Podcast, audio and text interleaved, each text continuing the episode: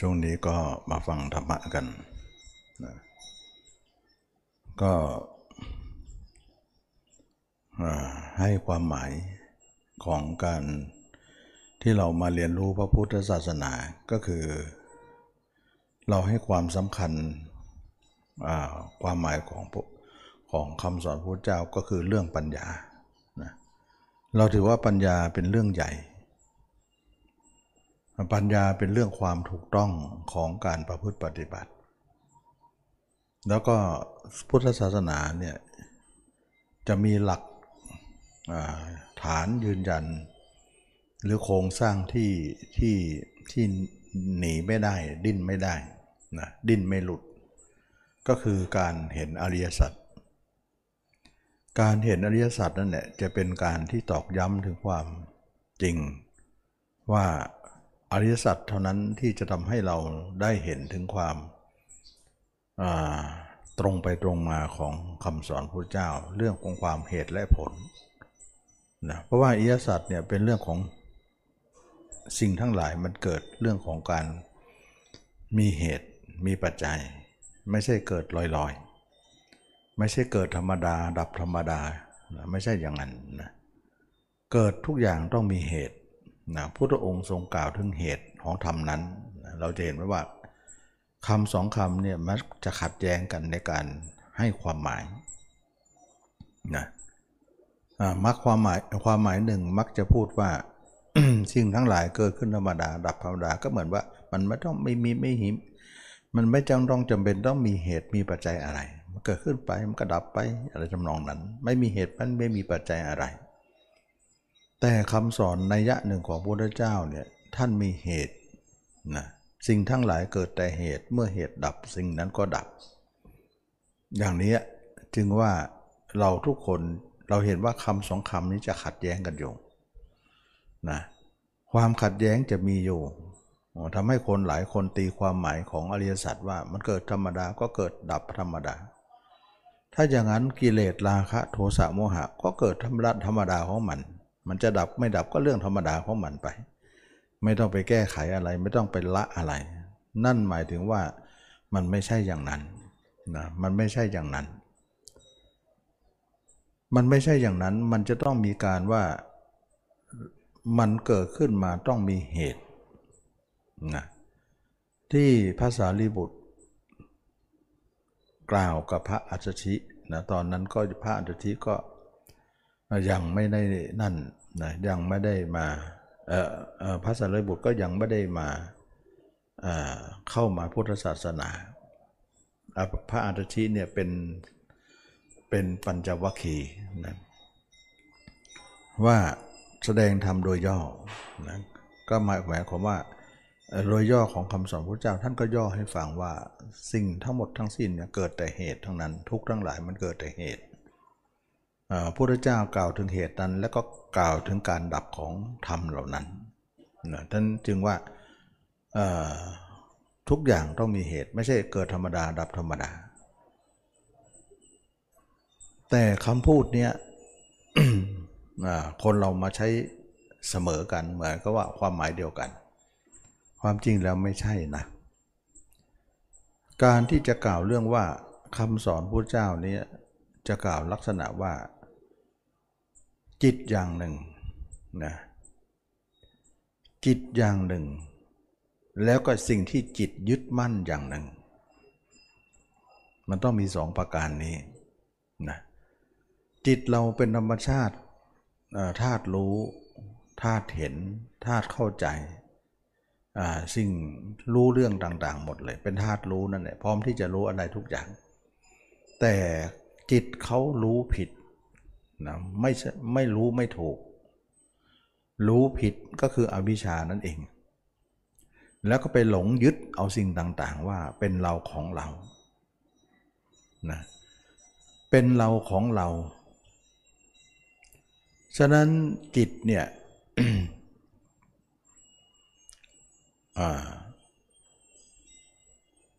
ถ้าจิตนั้นจะเป็นสิ่งที่พูดได้นะ ถ้าจิตเนี่ยเป็นสิ่งที่พูดได้ก็ให้ความหมายว่าสิ่งที่ตัวเองยึดทั้งหมดนั่นน่ะมันเกิดขึ้นเป็นธรรมดา ดับไปธรรมดา อย่างนี้พอพูดได้นะครับหมายนี้นะนะถ้าจิตเนี่ยพูดกับอารมณ์เหล่านั้นว่าเห็นอารมณ์เหล่านั้นว่าสิ่งทั้งหลายทั้งสิ้น เช่นว่าจิตเนี่ยไปยึดออกไปทางตาไปยึดรูป จิตออกไปทางหูไปยึดเสียง จิตออกไปหาจมูกไปยึดกลิ่นลิ้นไปหารสอารมณ์ต่างๆกายถูกต้องสัมผัสใจไปหาอารมณ์ต่างๆ จิตให้เห็นว่าอารมณ์เหล่านั้นมันเกิดขึ้นตั้งอยู่ดับไปไม่มีอะไร เราอย่าไปยึดเลยอย่าไปยึดก็หมายถึง เราอย่าออกไปเลยนะอย่าออกไปข้างนอกเลย ถ้าออกไปข้างนอกนั้นหมายถึงว่าตัวเองเข้าไปยึด ก็แสดงว่าจิตออกนอกนั่นคือยึด นะไปยึดรูปรสกลิ่นเสียง จิตจงหยุดหยุดอยู่ข้างในอย่างเดียว ไม่ควรออกไปข้างนอก ถ้าอย่างนี้เนี่ยจิตเห็นว่าสิ่งทั้งหลายเกิดขึ้นตั้งอยู่ดับไป เกิดขึ้นเป็นธรรมดาแล้วก็ดับไปธรรมดา ไม่ใช่ของเราไม่ใช่ตัวตนของเรา เป็นสัพเพธรรมานัตตา อันนี้แหละจึงว่าเราต้องให้จิตเข้าใจอย่างนั้น แล้วก็จิตก็ไม่ต้องออกไป สามารถให้จิตนั้นอยู่ภายในย่านได้อย่างเดียวก็คืออยู่ในตัวเราหัวเท้านี่แหละ ไม่ต้องออกไปให้อยู่กับตัวเองตลอดเวลาทั้งกลางคืนกลางวัน เป็นอันว่าจิตเรากับโลกก็ขาดต่อ ขาดการเสื่อมชัมพันธ์กัน ขาดต่อกันแล้ว ไม่ยึดติดต่อกันแล้ว จิตหลุดพ้นแล้วนั่นเองคำนี้เราพูดเอาคำนี้มาพูดตรงนี้ได้ หมายถึงว่า จิตพูดกับสิ่งทั้งหลายที่จิตยึด ว่าสิ่งทั้งหลายไม่ควรยึดมั่น เพราะมันเกิดขึ้นตั้งอยู่ดับไป มันเกิดธรรมดามันก็ดับธรรมดาของมัน มันเป็นเช่นนั้นเราไม่ควรเอาจิตเข้าไปผูกพัน และจิตก็หยุดได้ไม่ออกนอกนะไม่ออกนอก ถ้าออกนอกอยู่คนนั้นก็ยึดหมดเลยถึงปากจะบอกว่าเเป็นเรื่องธรรมดานะ แต่ทีนี้คนนักปฏิบัติธรรมเนี่ยไม่ได้มองอย่างนั้น มองว่าจิตมันออกไปคิดเนี่ยมันเป็นเรื่องธรรมดาของมันนะเดี๋ยวมันก็เกิด เดี๋ยวมันก็ดับเกิดขึ้นตั้งอยู่ดับไป เกิดธรรมดาก็ดับธรรมดา มันคิดไปเรื่อยของมันไปเรื่อยถ้าอย่างนี้พูดอย่างนี้เนี่ยมันไม่ใช่อริยสัจแล้ว มันเป็นเปหมายถึงว่าปล่อยเลยตำเลยแล้ว ปล่อยปะละเลยแล้วนั่นเอง ฉะนั้นมันมีนัยยะต่างกัน ซึ่งคนที่มีอริยสัจเนี่ยจะมองว่าถ้าอารมณ์ทั้งหลายไม่ใช่เราไม่ใช่ของเราก็ไม่ควรส่งจิตออกนอก หยุดซะนะแล้วก็เห็นกายตัวเองนะเป็นเครื่องอยู่ เพราะว่าเรามีกายอยู่เนี่ยเป็นมันมันเป็นของเหลืออยู่นี่เราเกิดมาจะไปอยู่กับคนอื่นทำไม ร่างกายของเราเป็นของเหลืออยู่ที่มีชีวิตอยู่ก็อยู่กับตัวเองอยู่กับหัวเท้านี่แหละ ตั้งแต่ศีรษะถึงปลายเท้าอยู่อย่างนั้นตลอดเวลานั่นแหละเขาเรียกว่าไม่ยึดมั่นถือมั่นอะไร ก็คือไม่ไปไม่ปล่อยจิตออกนอกไป คนเหล่านี้เนี่ยจึงเป็นผู้รู้ธรรมะจริง แล้วก็รู้อริยสัจจริง แล้วก็มีผลจริงก็คือจิตไม่ออกนอก แต่คนบางคนเนี่ยจิตออกนอก แล้วก็ตีความหมายจิตที่ออกนอกไปหาลมต่างๆว่า มันเป็นธรรมดาของมัน ปล่อยมันคิดไปเถอะ เดี๋ยวมันก็ดับไป เดี๋ยวมันเกิดใหม่เดี๋ยวก็ดับไป เราจะไปดีใจเสียใจอะไร คนเหล่านี้เนี่ยไม่รู้ธรรมะเขาเรียกการกระทำอย่างนี้ก็เรียกเลยตามเลย ปล่อยปะละเลย ไม่ใช่รู้อริยสัจนะอันนี้จึงเรียกว่าพุทธศาสนาเนี่ยมันต้องมีปัญญาเข้าไปแก้ เพราะอะไรเพราะคนเหล่านั้นไม่สามารถจะหยุดจิตได้ กตีความหมายว่าจิตก็ไม่ใช่ของเรา อารมณ์ก็ไม่ใช่ของเรา กายก็ไม่ใช่ของเราปล่อยเลยตำเลย มันมันเหมือนกับปล่อยปะละเลย เราก็เท่าเดียวกับพระพุทธชนคนทั่วไป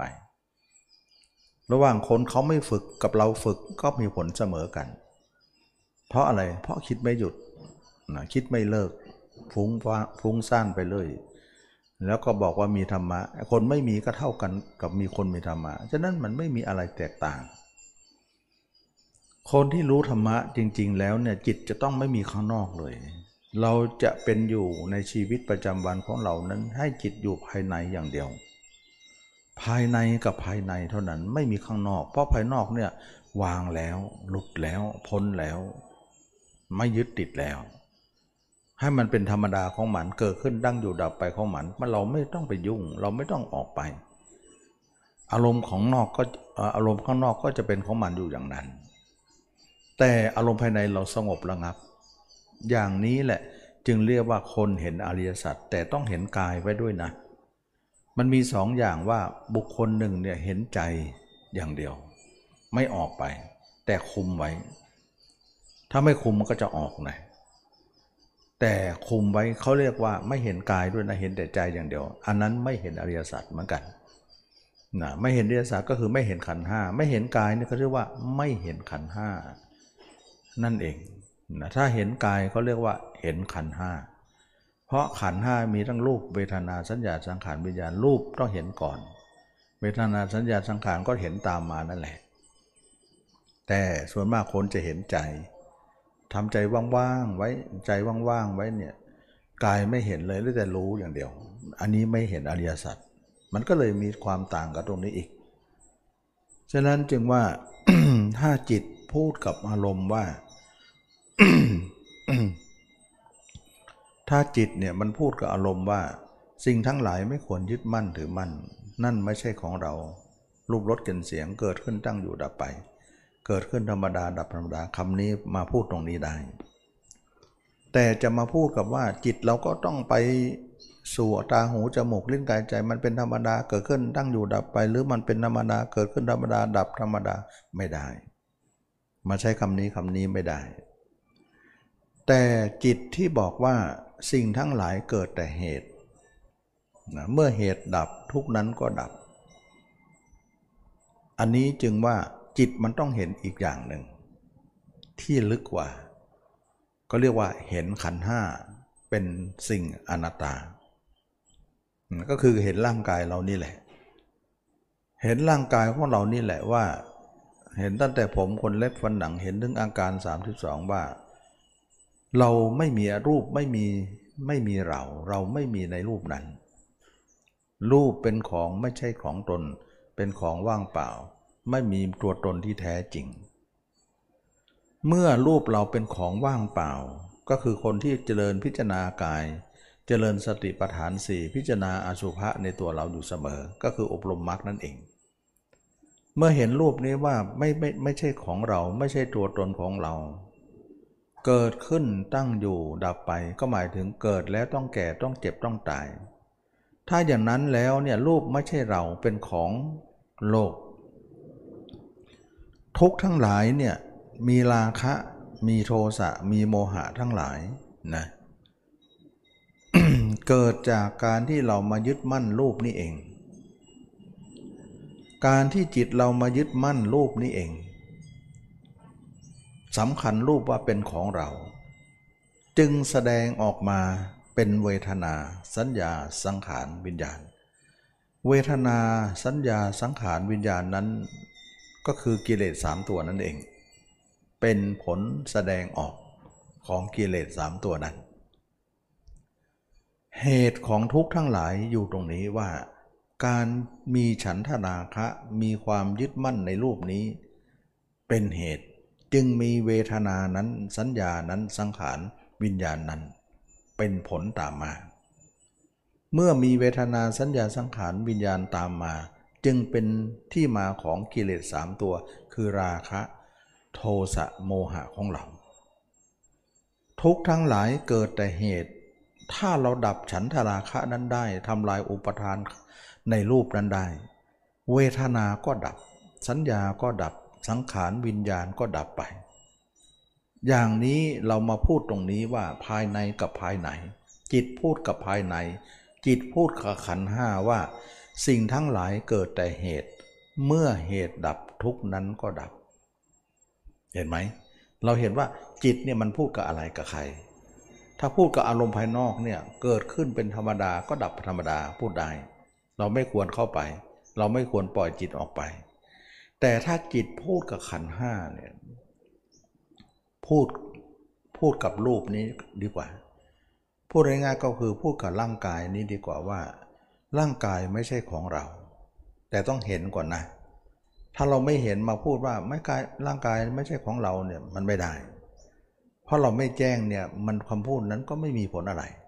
นะเเพราะเรารู้ด้วยความสัญชาตญาณว่ามนุษย์เราเนี่ยเราก็ตายเขาก็ตายร่างกายนี้ไม่ใช่ของเรา เข้าใจแค่นี้เนี่ยไม่เป็นธรรมะนะมันเป็นเพียงสัญญานะแต่ไม่มีญาณนะไม่มีญาณฮะญาณในรู้เห็นมันไม่ได้นะหลายคนก็เข้าใจใครก็เข้าใจได้ว่าร่างกายไม่ใช่ของเรา แต่ทุกคนไม่มีญาณญาณอะไรญาณทัศนะ นะญาณทัศนะคือการอบรมให้เห็นแจ้ง ก็คือทุกคนเนี่ยหลับตาแล้วนึกถึงตัวเองเนี่ยมืดตึ๊บเลย ไม่แจ้ง นั่นแหละเขาเรียกว่าไม่มีญาณไม่มีญาณทัศนะแต่สำหรับคนที่อบรมสติปัฏฐานสี่อบรมมรรคมาดีแล้วเนี่ย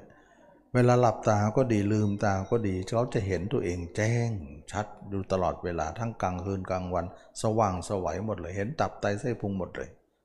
ความเห็นนั้นเป็นเครื่องอยู่ของชีวิตประจำวัน เป็นความเห็นที่ไม่มีการดับ ปรากฏอยู่ตลอดเวลา อย่างนั้นเขาเรียกว่าคนที่รู้เห็นด้วยญาณญาณปัญญาญาณปัญญาญาณทัศนะก็คือตรงนี้ เกิดจากคนที่นั้นคนนี้เนี่ยอบรมมรรคมาดีแล้ว อบรมสติปัฏฐานสี่มาดี เขาจึงเห็นแจ้งอย่างนี้สำหรับคนที่ไม่อบรมมาเนี่ยได้แต่เข้าใจว่าร่างกายไม่ใช่ของเรา เป็นของไม่เที่ยงเป็นทุกข์เป็นอนัตตาเข้าใจ แต่มันไม่มีญาณเมื่อไม่มีญาณก็พ้นทุกข์ไม่ได้เลย ด้วยการเข้าใจอันนั้นเขาเรียกว่าการเข้าใจนั้นเป็นเพียงสัญญาไม่ใช่ญาณที่เราเคยได้ยินว่าอย่าเอาสัญญามาแทนญาณญาณมาแทนสัญญา สัญญามาแทนญาณไม่ได้นะปัญญามาแทนสัญญาไม่ได้ สัญญามาแทนปัญญาไม่ได้ เพราะว่ามันไม่ใช่ญาณมันก็เลยพ้นทุกข์ไม่ได้ การที่รู้เข้าใจเนี่ยใครๆก็รู้ แต่มันพ้นทุกข์ไม่ได้ แต่ถ้าเราจะพ้นทุกข์ได้ก็ต้องมีการอบรมแล้วก็เห็นด้วยญาณญาณปัญญาก็คือตาในมันเห็น แจ้งตัวเองก่อน รู้เข้าใจละได้ อย่างนี้จึงเรียกว่าการเห็นนั้นเห็นด้วยญาณถึงจะละได้ ถ้าไม่เห็นด้วยญาณไม่สามารถจะละได้ ถึงคนนั้นจะรู้เข้าใจอย่างไรก็จ้างเถิด รู้ว่ารูปไม่ใช่ของเราเวทนาสัญญาสังขารไม่ใช่วิญญาณไม่ใช่ของเรารู้ไปเถอะพูดไปเถอะเหมือนมรรคมีองค์8เนี่ยคนก็ท่องได้ขึ้นใจ แต่ทุกคนก็ไม่เป็นมรรคหรอกนะมันเป็นคำพูด มันเป็นเพียงคำพูดเป็นเพียงเข้าใจ ยังไงยังไงก็เสวยผลไม่ได้ในการเข้าใจอันนั้นนะคนนั้นจะเสวยผลได้ เพราะการอบรมขึ้นมา รู้เข้าใจแต่นำไปอบรม ก็เหมือนเรารู้เข้าใจเงินนั่นแหละนะเข้าใจเงินแสนไหมเข้าใจเข้าใจเงินล้านไหมเข้าใจเงินร้อยล้านเข้าใจไหมเข้าใจแต่ไม่มีตัวเงิน มันจะมีผลอะไรเล่าฉะนั้นการเข้าใจเข้าใจ แต่ไม่มีสมบัตินั้นน่ะมันสำลิดผลไม่ได้ มันเกิดผลไม่ได้ ฉะนั้นนักปฏิบัติต้องแยกว่า การเข้าใจการรู้เราเนี่ยใครๆก็รู้ได้ แต่การที่อบรมให้เกิดมาเป็นญาณรู้ด้วยญาณน่ะมันยาก เราจะต้องเห็นรู้ด้วยญาณรู้เห็นด้วยญาณก็คือการอบรม นี่แหละจึงว่าพุทธศาสนาต้องใช้ปัญญา ก็เป็นอันความว่าคนที่พูดกันว่า บางคนก็บอกได้ยินคำสอนพระเจ้าว่าสิ่งทั้งหลายเกิดแต่เหตุ เมื่อเหตุดับทุกนั้นก็ดับนะนี่ก็เคยได้ยิน แล้วก็เคยได้ยินว่าทุกอย่างเกิดขึ้นเป็นธรรมดา แล้วก็ดับไปเทมธรรมดา เราฟังที่คำพูดสองอย่างนี้ขัดแย้งกันนะ ไม่ใช่ความหมายเดียวกันนะ อันหนึ่งบอกว่าเกิดทั้งหลายสิ่งทั้งหลายทั้งเกิดเนี่ยต้องมีเหตุ แต่สิ่งที่บอกเกิดธรรมดาดับธรรมดาเหมือนไม่มีเหตุปัจจัยอะไร มันเกิดขึ้นธรรมดาของมันก็ดับไปธรรมดาของมันไม่มีเหตุไม่มีปัจจัยอะไรทั้งสิ้น มันเหมือนว่า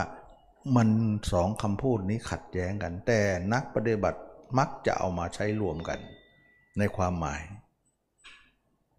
นะ ในความหมายของการเรียนรู้หรือตีคำสอนพุทธเจ้านั้น ตีความออกมาเนี่ยต่างกันนะตีความหมายต่างกันไป ฉะนั้นก็เลยว่าวันนี้ก็เลยมาสรุปความว่าเราจะต้องใช้คำพูดให้เหมาะสมว่าจิตเป็นตัวกลาง จิตเป็นตัวกลางถ้าจิตพูดกับทำความเข้าใจกับอารมณ์ต่างๆ ที่ตัวเองไปผูกพันอยู่ เช่นว่าไปทาง ตาทางหูจมูกลิ้นกายใจหมายถึงจิตออกนอกนั่นแหละจิตผูกพันต่างๆ เราต้องให้เห็นให้จิตนั้นเห็นว่าสิ่งต่างๆ เหล่านั้นเกิดขึ้นธรรมดาดับธรรมดา เราไม่ควรไปกับมัน ไม่ควรไปกับอารมณ์เหล่านั้น หยุดซะนะให้รู้แล้วหยุดว่ามันเป็นธรรมดาของมันว่า คนมันก็เดิน นกมันก็บินนะคนอื่นเขาก็ไปของเขา เราจะไปเอาเขามาคิดทำไมนะ มันเป็นเรื่องของคนรอบตัวเรา สิ่งรอบตัวเรามันก็เคลื่อนไหวไปตามนั้น เราเนี่ยไปเอาใจไปไปอยู่กับเขาหมด มันก็เป็นการเคลื่อนไหวของจิตเราด้วย เราหยุดซะว่าสิ่งทั้งหลายจงเห็นว่ามันเป็นธรรมดาของมันอย่างนั้นนะมีคนเกิดก็มีคนแก่ มีคนเจ็บมีตายไปไอ้คนเกิดก็เกิดคนตายก็ตายไปตามภาษาเราก็ต้องเป็นอย่างนั้น ให้จิตเนี่ยมองโลกด้านนอกว่าสิ่งทั้งหลายมันเป็นธรรมดาเช่นนั้น แล้วเมื่อธรรมดาแล้วตัวเองต้องดึงตัวเองออก ออกมาจากสิ่งนั้นซะ ให้อยู่กับตัวเองซะนั่นเอง นี่มาประการหนึ่งคำพูดนี้เนี่ยสามารถจะใช้ตรงนี้ได้นะก็มาก็หมายความว่าที่ที่นำมาพูดนี้ก็เหมือนว่าคำพูดเนี่ยมักจะใช้รวมกัน นะความจริงไม่ใช่รวมกันนะ มันเป็นการพูดของจิตกับสิ่งอันไหนเล่า เช่นว่าจิตเนี่ยพูดกับสิ่งที่รอบตัวเรา รูปรสกลิ่นเสียงว่านั่นมันเป็นธรรมดาของมันว่าเกิดขึ้นตั้งอยู่ดับไป เราไม่ควรส่งจิตออกไปหาเขานั่นเอง ทั้งนี้ทั้งนั้นเนี่ยเพื่อจะให้จิตยุตินั่นเองนะไม่ใช่ว่าเมื่อเขาเป็นไปอย่างนั้นเราก็เตะเขาเมื่อเขาเกิดธรรมดา ดับธรรมดาวิ่งไปหรือว่าเดินทางตลอดเวลา เราก็ไปเดินกับเขาด้วยนะนั่นไม่ใช่แล้ว เราต้องหยุดเดินสิ ต้องหยุดเดินนะการเห็นธรรมะเนี่ยเราจะเข้าไปอยู่อย่างนั้นก็เหมือนเราอยู่มาก่อนแล้ว คือก็เดิมทีเราก็คิดคนอื่นไม่หยุดอยู่แล้ว คิดถึงเรื่องภายนอกไม่หยุดอยู่แล้ว เพราะเราไปร่วมเขาหมดอ่าไม่รู้ว่าเขาคืออะไร แต่เมื่อรู้แล้วเนี่ยเราจงไม่ต้องไป เราอยู่ในตัวเราหัวเท้านี่แหละ แต่ต้องเห็นตัวนะ ถึงจะอยู่ได้ ถ้าคนไหนบอกจะอยากจะอยู่ตัวอยู่ แต่มันอยู่ไม่ได้ ก็เพราะมันไม่เห็นแจ้ง มันเป็นเพียงสัญญาว่าเราเป็นมนุษย์คนหนึ่ง มีอาการ 32 แต่ไม่มีญาณรู้เห็นนะหมายถึงว่าทุกคนก็เข้าใจว่าเราเนี่ยเป็นมนุษย์คนหนึ่ง มีอาการ 32 มีเนื้อมีตับมีไตมีไส้มีพุงมีอะไรต่างๆ รู้ได้นะ แต่มันเป็นแค่สัญญา แต่ยานตัวเองไม่มี มืดมองไปมืดบอด มืดตึ๊บตือเลย มืดไปหมดเลยไม่เห็นตัวเองเลย มันก็เลยทำให้เราเนี่ยไม่มีผลอะไร ในเมื่อคนที่มองไม่เห็นตัวเอง ถึงจะพูดยังไงก็ไม่มีผล เพราะว่าพูดแต่ตัวเงินแต่ไม่เคยมีตัวเงินนะพูดถึงเรื่องเงินแต่ไม่มีตัวเงินมันจะมีมันจะมีความหมายอะไร พูดว่าสิ่งทั้งหลายเป็นธรรมดาเดินขึ้นธรรมดา แต่ไม่มีญาณทัศนะ ไม่มีปฏิปทาคือมรรคมันแก้อะไรไม่ได้เลยนะมันแก้อะไรไม่ได้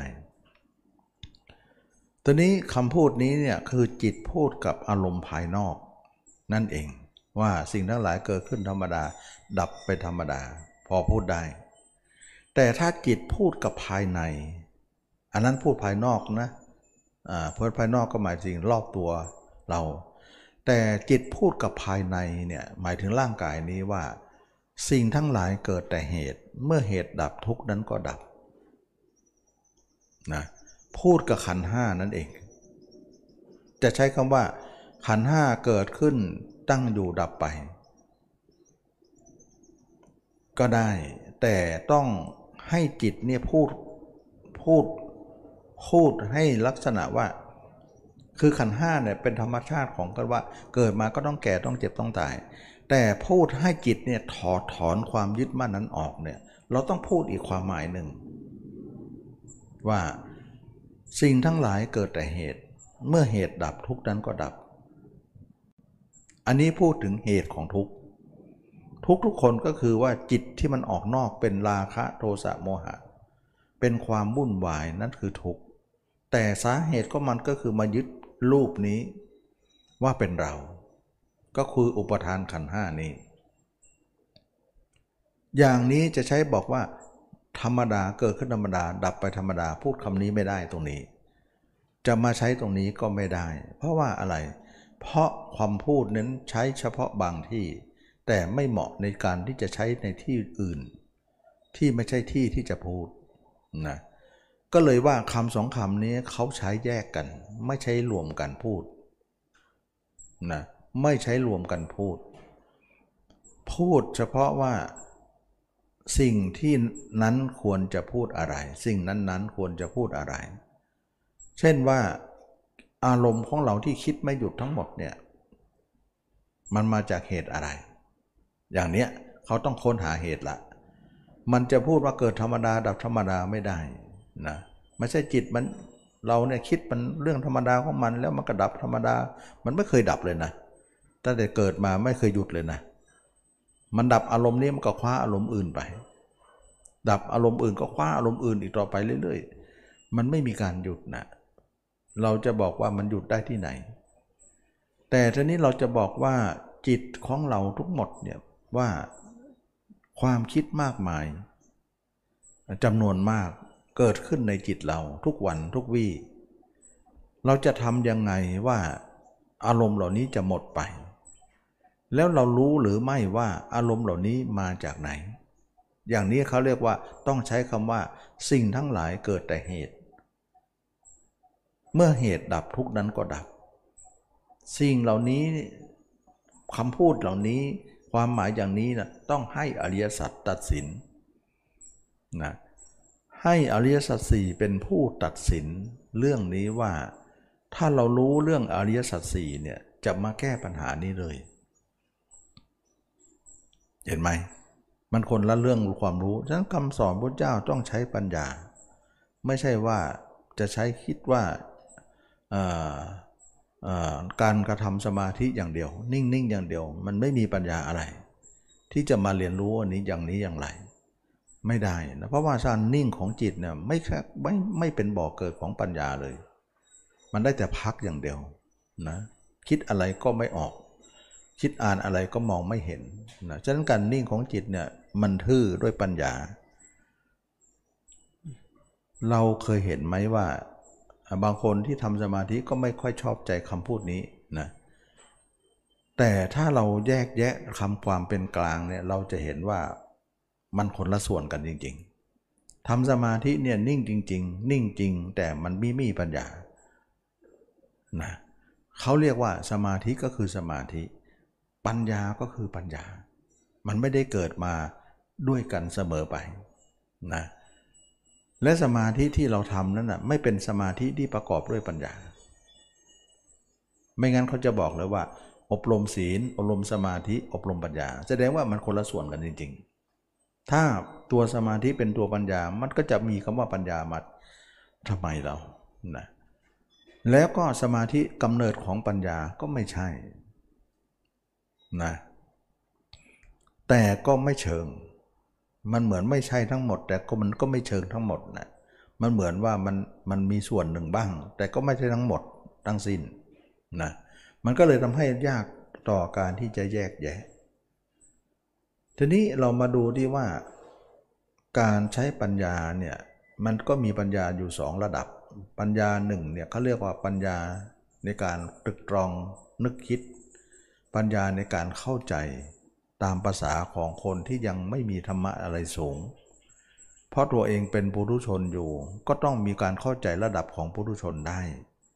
ได้บ้างที่จะเป็นแนวในสู่ไปไปสู่การที่พ้นทุกข์ได้ ในวิสัยของปุถุชน เพราะกำลังจะทำอยู่กำลังจะปฏิบัติอยู่ เราไม่ได้กระโดดข้ามไปอริยเจ้าเลยนี่เราเป็นปุถุชนก็ต้องมีความเข้าใจของระดับปุถุชน วันหนึ่ง เราอบรมไปก็จะไปสู่พระยาเจ้าได้รอยต่อของปุถุชนกับพระยาเจ้าจะต้องมีปัญญาเข้ามา ปัญญานั้นต้องคืออริยสัจนะอริยสัจสี่เนี่ยจะหมอกถึงว่าทุกอย่างมีเหตุมีปัจจัย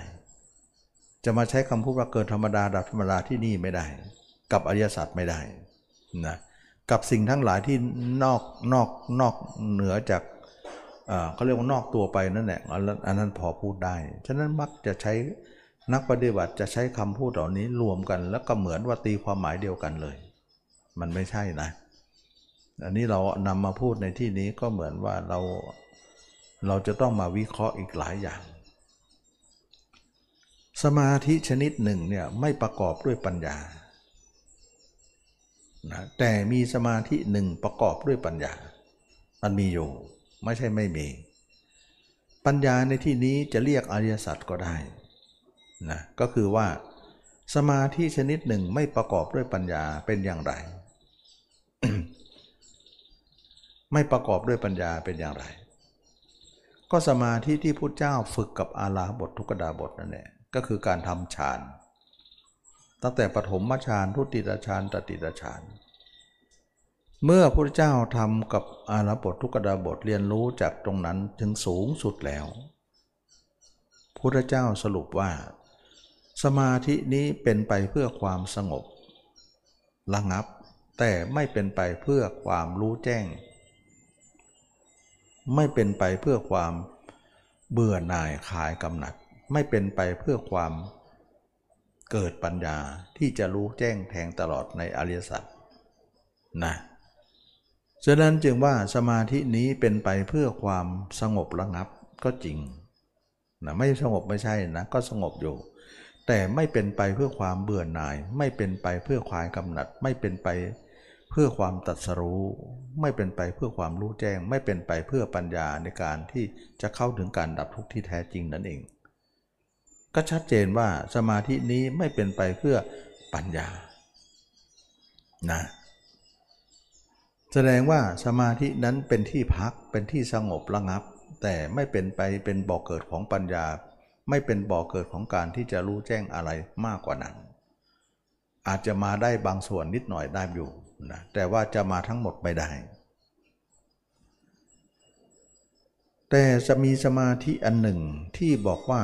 เป็นไปเพื่อความรู้แจ้งเป็นไปเพื่อความเป็นบอกเกิดแห่งปัญญา ที่พระพุทธเจ้าทรงแสดงไว้ ในในในพระสูตรนี้จะกล่าวถึงเรื่องของอริยมรรคนะการอบรมอริยมรรคเนี่ยก็เคยนำมาพูดว่าเราไม่ได้นั่งสมาธิจนนิ่งให้จิตรวมอะไร แต่อริยมรรคเนี่ยจะแบ่งจิตเป็นสองฝ่าย ฝ่ายหนึ่งเนี่ยเราคิดถึงคนอื่นนั้นตรงระงับเสีย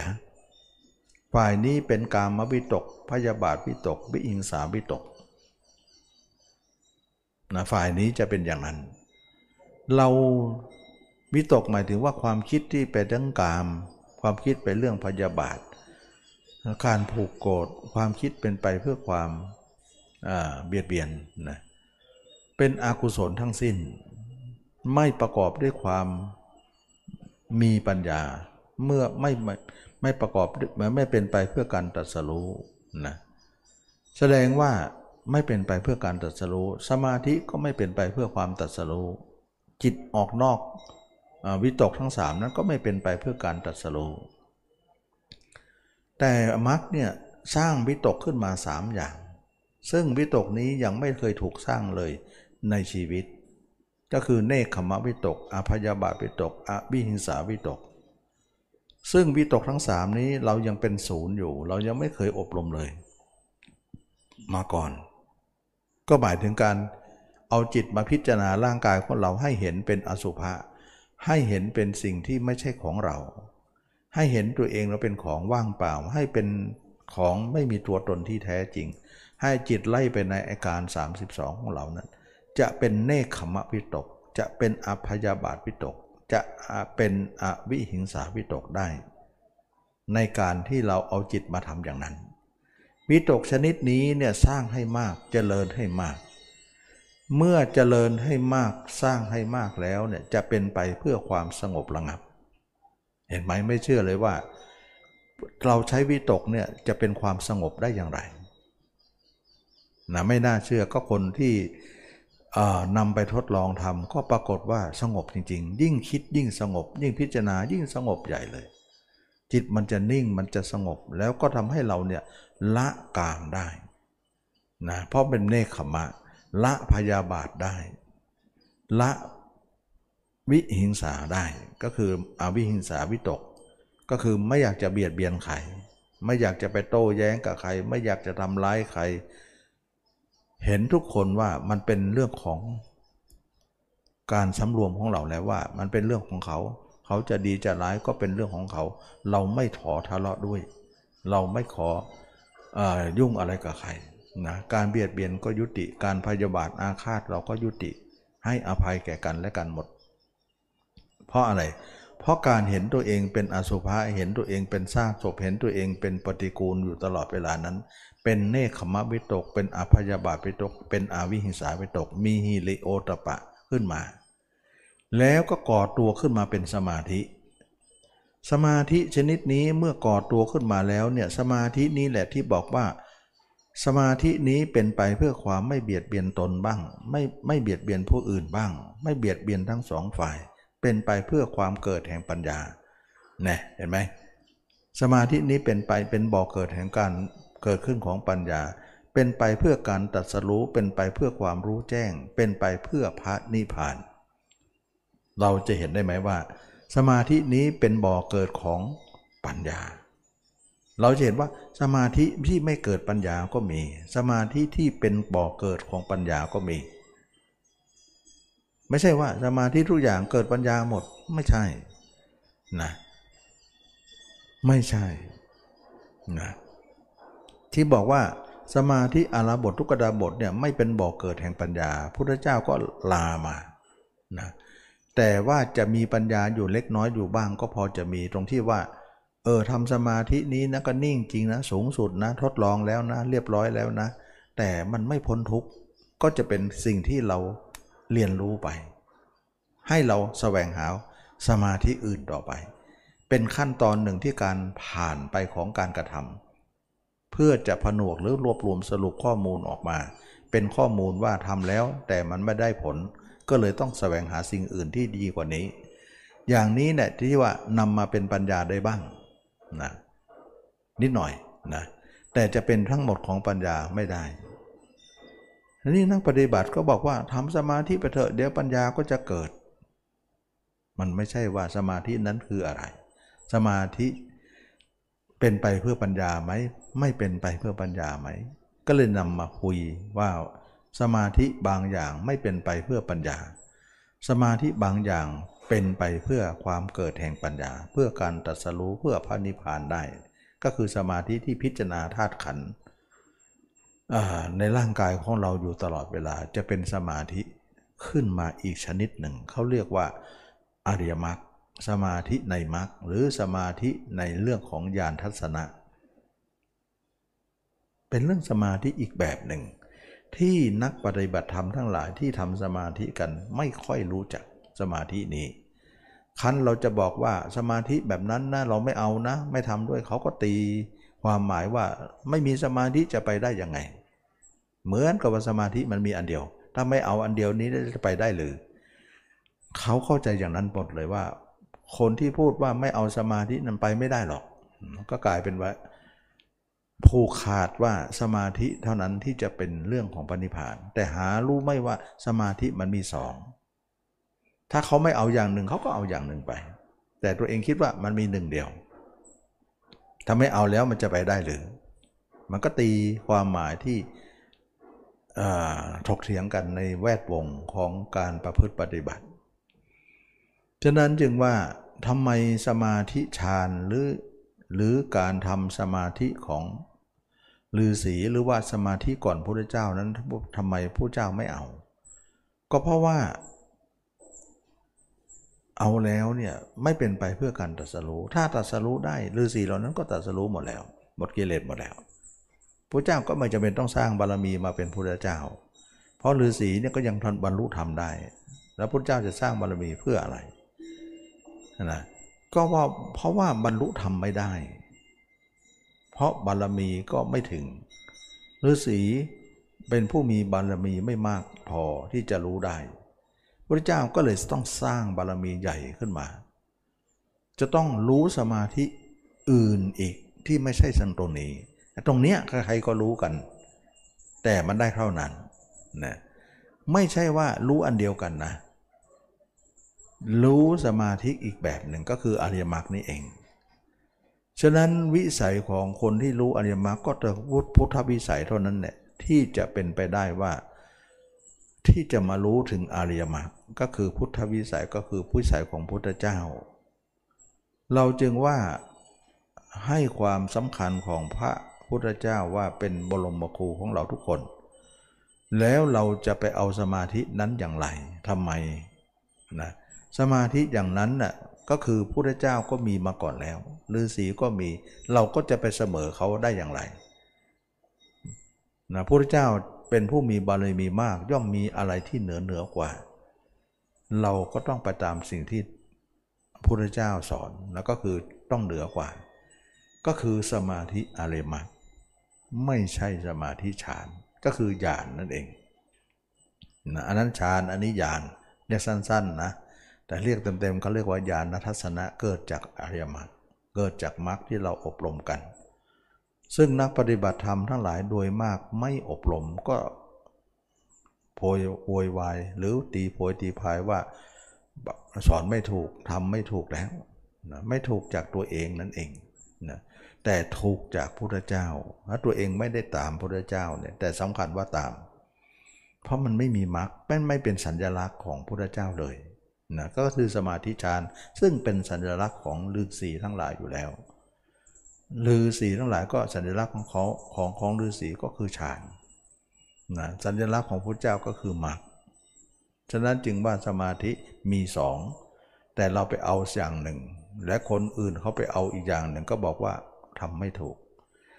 ฉะนั้นอย่างหนึ่งมันเป็นโลกีไงนะก็เลยว่าเราจะเอาไปทำไม เราก็เลยเอาโลกุตละไป อย่างหนึ่งมันเป็นโลกุตละซึ่งมีมรรคเป็นการดำเนินที่จะไปสู่หนทางที่เป็นโลกุตระฉะนั้นโลกุตระเนี่ยไม่ได้เกี่ยวกับเอาจิตไปนิ่งอย่างเดียว แต่เอาจิตมาเห็นกายนี้ซึ่งการเห็นกายนี้เนี่ยมันเป็นความจำเป็นมากนะมันเป็นความจำเป็นมากตรงที่ว่า กายของตนเองนั้นเราเกิดมาเรามีแล้ว เราเป็นแล้ว แต่ไม่เห็นกัน อะไรกันเนี่ยนะเราอยู่ด้วยกันแท้ๆกับไม่เห็นกัน การไม่เห็นนั่นเองจึงปิดบังอำพางอะไรมากมายทำให้เราไม่รู้ความจริง ในสิ่งที่ปิดบังอันนั้น ก็เลยว่าการไม่เห็นนั้นเป็นเรื่องที่ปกปิด เปิดพัดลมโยม เปิดพัดลม ตรงนี้มันไอร้อนพ่นไอร้อนมันจะพ่นเปิดพัดลมก็ได้ ทางนี้ก็เปิดได้ร้อนอากาศตรงนี้มันเอาเอาเรื่องนะเปิดสายไปสายมาเนี่ยอันนั้นสายแล้วละสายแล้วอากาศตอนนี้ก็ร้อนมากนะก็หน้าร้อนก็มีบ้าง อันนี้ก็เป็นเรื่องว่าเราเห็นว่าเราเกิดมาเรามีร่างกาย เรามีสองอย่างนะกายกับใจ แต่มันไม่เห็นกันและกัน การไม่เห็นนั้นไม่เป็นความดีเลย เป็นความปกปิดซ่อนเลนอำพางนะแล้วก็การทำสมาธิก็ไม่เห็นตัวเองอยู่ดี สังเกตไหมว่า เวลาเราทำสมาธิเนี่ยจิตมันรวมเข้าไปลึกเข้าไปลึกเข้าไปเนี่ยตัวจะหายไปเลย ลมจะให้ใจจะหายก่อนนะตัวเองก็จะหายไปเลย ไม่รู้สึกว่าอยู่ไหน ที่เขาบอกว่าเข้าสมาธิลึกๆเนี่ยเขาเรียกว่าเข้าสมาบัติเขานั่งเป็นวันเป็นคืนได้เนี่ยเขาไม่ปวดเลย จะปวดอะไรเล่า เพราะจิตมันกับกายมันแยกออกไปแล้ว ก็เหมือนเราสีดยาชานั่นเองนะเเพราะกายกับจิตมันไม่ไม่สัมพันธ์กันแล้วอะนะมันน้องๆคนตายเลยนะ คนที่ทำสมาธินี้เหมือนถึงน้องๆคนตาย จิตมันออกจากร่างนะแต่คนตายเนี่ยร่างมันพัง ร่างมันพิแตกหักแล้วมันมันพิชำรุดแล้ว มันมันกลับมาไม่ได้แล้วนะอายุก็หมดไป ไออุ่นก็หมดไปนะคนตายเนี่ยเป็นอย่างนั้นก็เลยทำให้จิตออกจากร่าง โดยที่ว่าไม่กลับมา กลับมาก็เข้าไม่ได้ เพราะมันชำรุดมันพัง มันไม่มีอายุมันไม่มีไออุ่น แต่คนที่เข้าสมาธิเนี่ยจิตออกจากร่างเหมือนกัน แต่มีอายุมีไออุ่นเลี้ยงไว้ มันก็เลยทำให้น้องๆการตาย แต่ลมหายใจไม่มีทั้งคู่ เห็นไหมว่าเข้าสมาธิเนี่ยจิตก็แยกออกจากกายบางคนบอกไม่เห็นแยกเลย ตัวเองยังเข้าไม่ลึกก็เหมือนดูไม่แยกนะแต่ถ้าลึกเนี่ยมันแยกแน่นะถ้าเกิดเป็นอารูปไปนะ แยกหมดทุกคนเลยฌานที่สี่นี่สูงสุดแล้วนะตัวแข็งแล้ว ตัวแข็งลมหายใจหยุดแล้ว แต่ยังรู้ตัวว่ามีร่างกายอยู่ มันยังมีร่างอยู่ แต่มันสั่งงานอะไรไม่ได้ แต่ถ้าเลยฌานสี่ไปแล้วเนี่ย กายกระใจหายกันเลยนะไม่มีรู้สึกเลยว่ากายอยู่ไหน เราเห็นไหมว่า การที่จิตเราเกิดมาเนี่ยมันห่างเหินร่างกายไปซะหมดเลย แม้แต่การทำสมาธิก็ห่างเหินตัวเองอีก แม้แต่คนที่ไม่ทำสมาธิก็ห่างเหินตัวเองอีก พูดได้ว่า การที่เราไม่เห็นตัวเองร่างกายอันนี้เนี่ยมันปกปิดหมดเลย ซ่อนเลนอะไรที่ที่เราไม่รู้เยอะ เช่นว่าคนธรรมดาที่ไม่ได้ฝึกสมาธิเนี่ยวันๆเขาก็ปล่อยจิตออกไปข้างนอกเนี่ยเขาก็ไม่เห็นตัวเอง เห็นแต่ผู้อื่นทั้งวันบุ่นวายเหลือเกินนะคนที่ทำสมาธิไม่ได้ปล่อยจิตออกไปข้างนอก เขาสู้เขาไม่เอา เขาจะนั่งสมาธิให้จิตรวม สุดท้ายรวมได้จริง ๆ เขาก็ห่างเหินตัวเองจนกายหายนะลมหายใจก็หมดนะเอาเป็นว่าออกก็ห่างเหิน เข้าก็ห่างเหิน ทั้งคู่นั้นห่างเหินหมดเลย เป็นนั้นว่าเราเกิดมาทั้งทีเราห่างเหินตัวเองไปหมดแล้ว ถึงได้บอกว่าสมาธิโลกีไม่ใช่การที่เราจะไปตัดสรู้ได้ ไม่เป็นไปเพื่อพระนิพพานได้เลย เพราะมันห่างเหินนะส่วนอริยมรรคเนี่ยไม่ห่างเหินเลย เดินทางตรงเลย เข้ามาดูตัวเองเลย ซึ่งต่างจากสมาธิทั่วไปนะก็เลยว่าอริยมรรคจะต่างจากการที่ปล่อยจิตออกนอกก็ไม่ใช่ จะนิ่งอยู่ข้างในก็ไม่ใช่ นอกไม่ไปในก็ไม่เข้า แต่เอาจิตมาดูตัวเรา ตัวเราเพื่อเราจะให้เห็นว่าตัวเราเกิดมาเกิดมาหลายชาติก็ได้ร่างอย่างนี้แหละนะเกิดมาชาตินี้ก็ได้ร่างนี้แหละ แต่ก็ไม่เคยเห็นกันสักที เห็นกันมันจะเป็นยังไงวะนะมันจะเป็นยังไงขอให้รู้กันทีนะมันก็เลยทำให้เราเนี่ยสงสัยว่าการไม่เห็นนั้นมันจะเป็นอะไร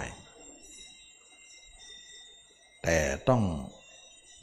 เป็นแน่นอนนะมันเป็นเป็นเรื่องที่เล่นลับนะ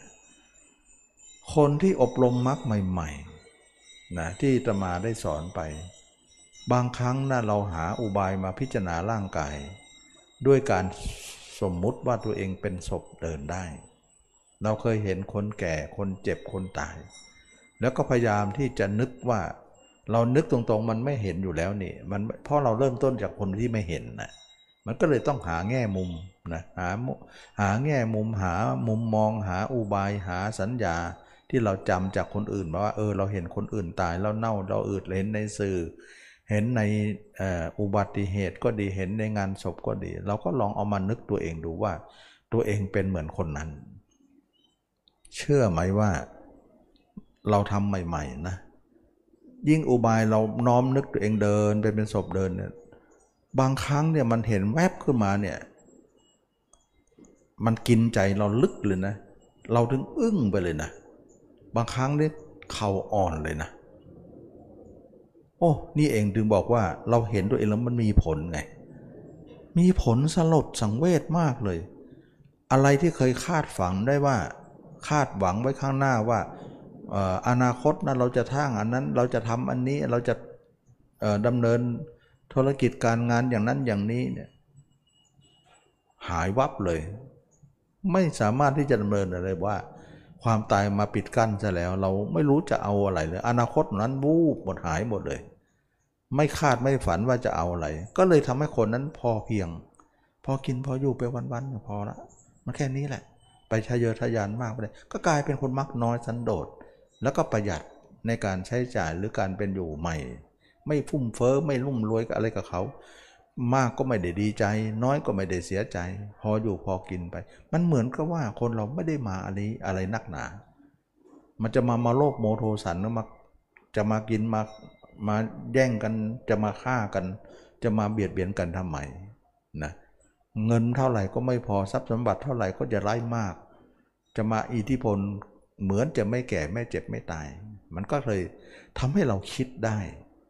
ถึงได้บอกว่าตัวเราไม่เห็นตัวเองเนี่ยมันปกปิดอะไรเยอะเลย แต่ขั้นเมื่อแง้มเปิดออกมาเนี่ยดูเหมือนว่าเราจะเขาอ่อนทีเดียว สุดเลยนะ อึ้งบางครั้งนึกน้ำตาเล็ดออกมาเลย ว่าโอ้ชีวิตเราเนี่ยเราจะจะทะเยอทะยานไปอะไร มันไม่มีอะไร ใจเราอ่อนโยนลงทันทีเลย เห็นคำสอนพระเจ้าเป็นที่พึ่งเป็นที่สรณะเลย ว่าโอ้เราเกิดมามาเจอคำสอนพอได้ได้รู้ได้เห็นทำนิดๆหน่อยๆก็ยังกินใจลึกซึ้งขนาดนี้ ถ้าเรารู้แจ้งชักปานใดหนอก็คิดไปอย่างนั้นนะอันนี้ก็กลายเป็นชิมลิ้มรสแล้ว แต่ยังไม่ได้บริโภคทั้งหมดนะได้ชิมดูแล้วว่าคำสอนพระเจ้าลึกมาก ลึกสุขุมสัมคัมภีรภาพ ลึกซึ้งยิ่งนัก มาจากอะไร มาจากเห็นตัวเอง บอกแล้วไงการไม่เห็นตัวเองเนี่ยมันเป็นเรื่องที่หลงอะไรมากมาย ฉะนั้นตนเองเป็นเหตุของธรรมทั้งหลายทั้งหมดเลย ที่ไม่รู้ความจริง ถึงได้บอกว่าทุกทั้งหลายเกิดแต่เหตุ ก็นี่ไงมาหาเหตุตรงนี้ไงเหตุตรงนี้แหละตรงที่เราไม่เห็นตัวเองนี่แหละทำให้เราทะเยอทะยานในโลก เหมือนจะไม่ตายจะฆ่าจะฟันใครอะไรแล้วก็เป็นคนโมโหร้ายเป็นคนที่ ไม่กลัวใคร แล้วก็เป็นคนที่พร้อมที่จะสู้ได้ทุกเมื่อ มันอะไรกันเนี่ยคนเราเนี่ย เราจะเห็นได้ไหมว่าสงครามมีทุกยุคทุกสมัย เราเรียนประวัติศาสตร์รู้แล้วมันไม่มีการอยู่นิ่งเลย พวกเขาพวกเรานะเกิดในกลุ่มใด เราไปเกิดเป็นคนต่างชาติ ก็บอกว่าคนต่างชาตินั้นเป็นพวกพี่น้องเรา เราเกิดชาติใหม่มาเป็นคนไทยก็บอกว่าคนต่างชาติเป็นศัตรูเรา เอา เราเป็นคนใหม่แล้ว ก็กลายเป็นเข้าข้างคนกลุ่มใหม่แล้ว แท้จริงมันไปด้วยกันหมดมันเป็นเกมของโลกว่าโลกนี่ยเขาสร้างเผ่าพันธุ์มาเนี่ยเพื่อให้มันทะเลาะกัน จะได้ไม่เป็นสุข ได้ให้มันลบกันแท้จริงมันก็เกิดร่วมกันนั่นแหละ เดี๋ยวมันไปเกิดประเทศอื่น เดี๋ยวมาเกิดประเทศตัวเอง มันไม่มีใครเป็นพี่น้อง เป็นพี่น้องกันหมดเลย ไม่มีใครเป็นศัตรูกันเลย นี่มาเอาเป็นประเด็นใหญ่เลยที่จะมาฆ่ากันว่าแผ่นดินของข้าแผ่นดินของเจ้า เผ่าพันธุ์ของข้าเผ่าพันธุ์ของเจ้า เราต้องลบกันเพื่อเผ่าพันธุ์ตัวเองนั้นสอนลูกสอนหลานให้อาฆาตกันต่อไป มันเป็นเกมของโลกทำให้โลกเขาต้องการให้เราเนี่ยฆ่ากันนะต้องการให้มันทะเลาะกันโลกมันน่ากลัวนะมันไม่ได้มาสร้างสรรค์นะมาให้มนุษย์หรือสัตว์ทั้งหลาย ฆ่ากัน ลบหลากัน เขาเหมือนกับเขาสนุกนะเหมือนเราเอาไก่ไปชนกัน หรือว่าเอานกมวยขึ้นไปต่อย มันไม่ต่อยกันยอดยอแยะนะมันลำคาญตาล้วนะขอให้มันห้ามหันกันเลย หัวล้างข้างแตกไปเลยมันดีนะมันเหมือนอย่างนั้นคนดูมันชอบใจนะอ่าละครดนตรีเนี่ยถ้าไม่บู๊ไม่ไม่ไม่ยิงกันไม่ฆ่ากันไม่สนุกเลยนะเหมือนเราเป็นคนดูนะฉะนั้นเราทุกคนเราเป็นเบี้ยนะ ในโลกนี้เนี่ย แต่พญามารเป็นคนดูว่าไอ้พวกนี้มันไม่ลบกันสักที ให้มันลบกันยังไงเนาะสร้างเผ่าพันธุ์มัน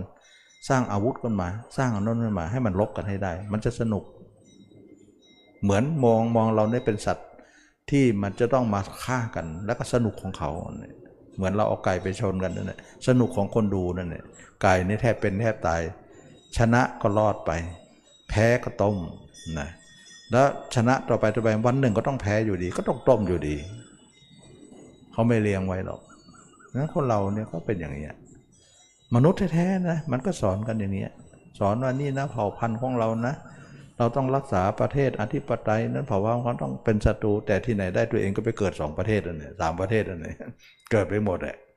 นะไม่รู้ใครเป็นพี่น้องเหมือนกันไม่รู้ใครเป็นศัตรูแล้วพี่น้องตัวเองทั้งนั้นเลยมันเป็นเรื่องที่คนเรามาหลงร่างกายนี่เอง มันก็จะเป็นสาเหตุที่หลงเผ่าพันธุ์ หลงประเทศหลงเขตแดนกันไปหมดเห็นว่าเราทุกคนห่างเหินตัวเองนะ ห่างเหินตัวเองทำให้เราเนี่ยมีกิเลส เรามาพูดตรงนี้ว่า การไม่เห็นตัวเองนั้น เราไม่เห็นเหตุของทุกข์เลย ไม่เห็นเหตุของทุกข์เลยนะ ไม่เห็นเหตุของทุกข์เลย ฉะนั้นจึงว่าการเห็นตัวเองเห็นร่างกายนี้จึงเห็นเหตุของทุกข์ว่าทั้งหมดทั้งสิ้นมันอยู่ตรงนี้ เหมือนพุทธเจ้านะพุทธเจ้าเนี่ยเกิดอุบัติขึ้นมาในโลกนี้เนี่ยก็คือในประเทศอินเดีย อินเดียมี 16 แคว้น แต่ละแคว้นเนี่ยมีแต่การลบลากันหมดเลย แต่พุทธเจ้าก็คือแคว้นหนึ่งนะแคว้นแคว้นหนึ่งเมืองหนึ่งก็คือสักกายะ นะก็กรุงกบิลพัทซึ่งก็เป็นศัตรูกันในแคว้นอื่นเหมือนกัน แต่พระเจ้าเนี่ยเป็นของทุกแคว้นเลยพระเจ้าเป็นไม่เป็นเป็นของทุกแคว้นที่เคารพพระเจ้า แต่แคว้นแต่ละแคว้นฆ่ากันลบกันนะเห็นไหมกรุงราชคฤห์นะแล้วก็กรุงสาวัตถีเมืองสาวัตถีหรือเมืองอะไรอะ กรุงอของพระเจ้าอุเทนบ้างพระเจ้าประเสนที่กุศลบ้างพระเจ้า อาชาติศัตรูบ้างพระเจ้า อะไรแต่ละเมืองละเมืองนั่นแหละเขาก็ลบกัน แต่พระเจ้าไม่ลบใคร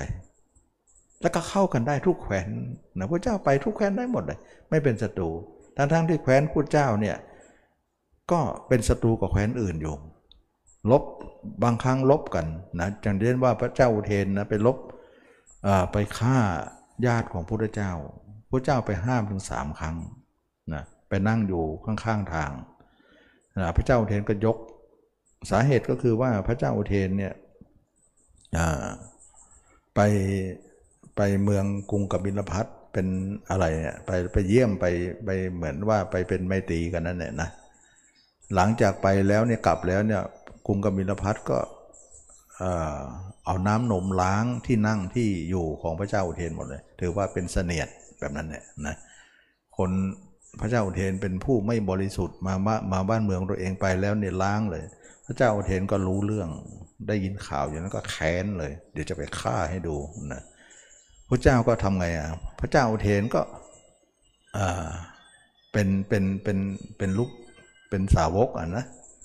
เป็นพุทธบริษัทนั่นแหละแล้วก็กรุงกบิลพัทก็เป็นญาติของพระเจ้าพระเจ้าก็ไปห้ามอยู่สามครั้ง ก็ไปนั่งอยู่ข้างทางว่าลม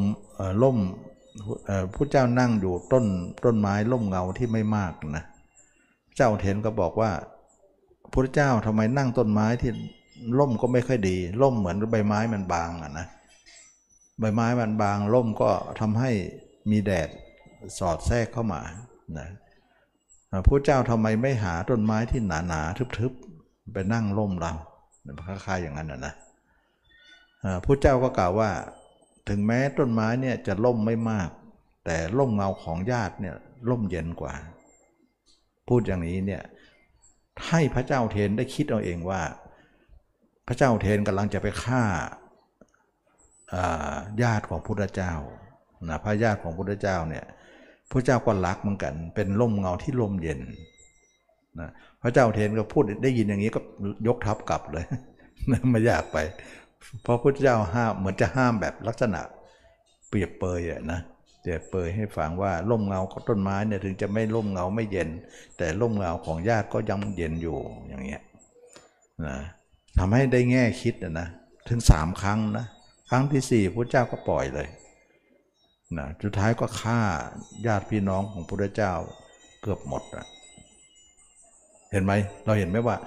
พระเจ้าเนี่ยไม่ไม่เป็นศัตรูกับแคว้นไหนเลย ทั้งๆทที่มาจากแคว้นที่เป็นศัตรูกันอยู่เป็นของทุกคนตอนปรินิพานเนี่ยพระบรมสารีกธาตุเนี่ยมาหมดเลย มาเอาหมดเลยจนจะแย่งกันนะฉะนั้นการที่เรามีธรรมะเนี่ยไม่เป็นประเทศที่ ไม่เป็นประเทศเราประเทศเขาเป็นมิตรกันทุกประเทศ เป็นทุกเผ่าพันธุ์ เป็นญาติพี่น้องกันหมดเลย ธรรมะทำให้เราเห็นว่าเป็นญาติพี่น้องกัน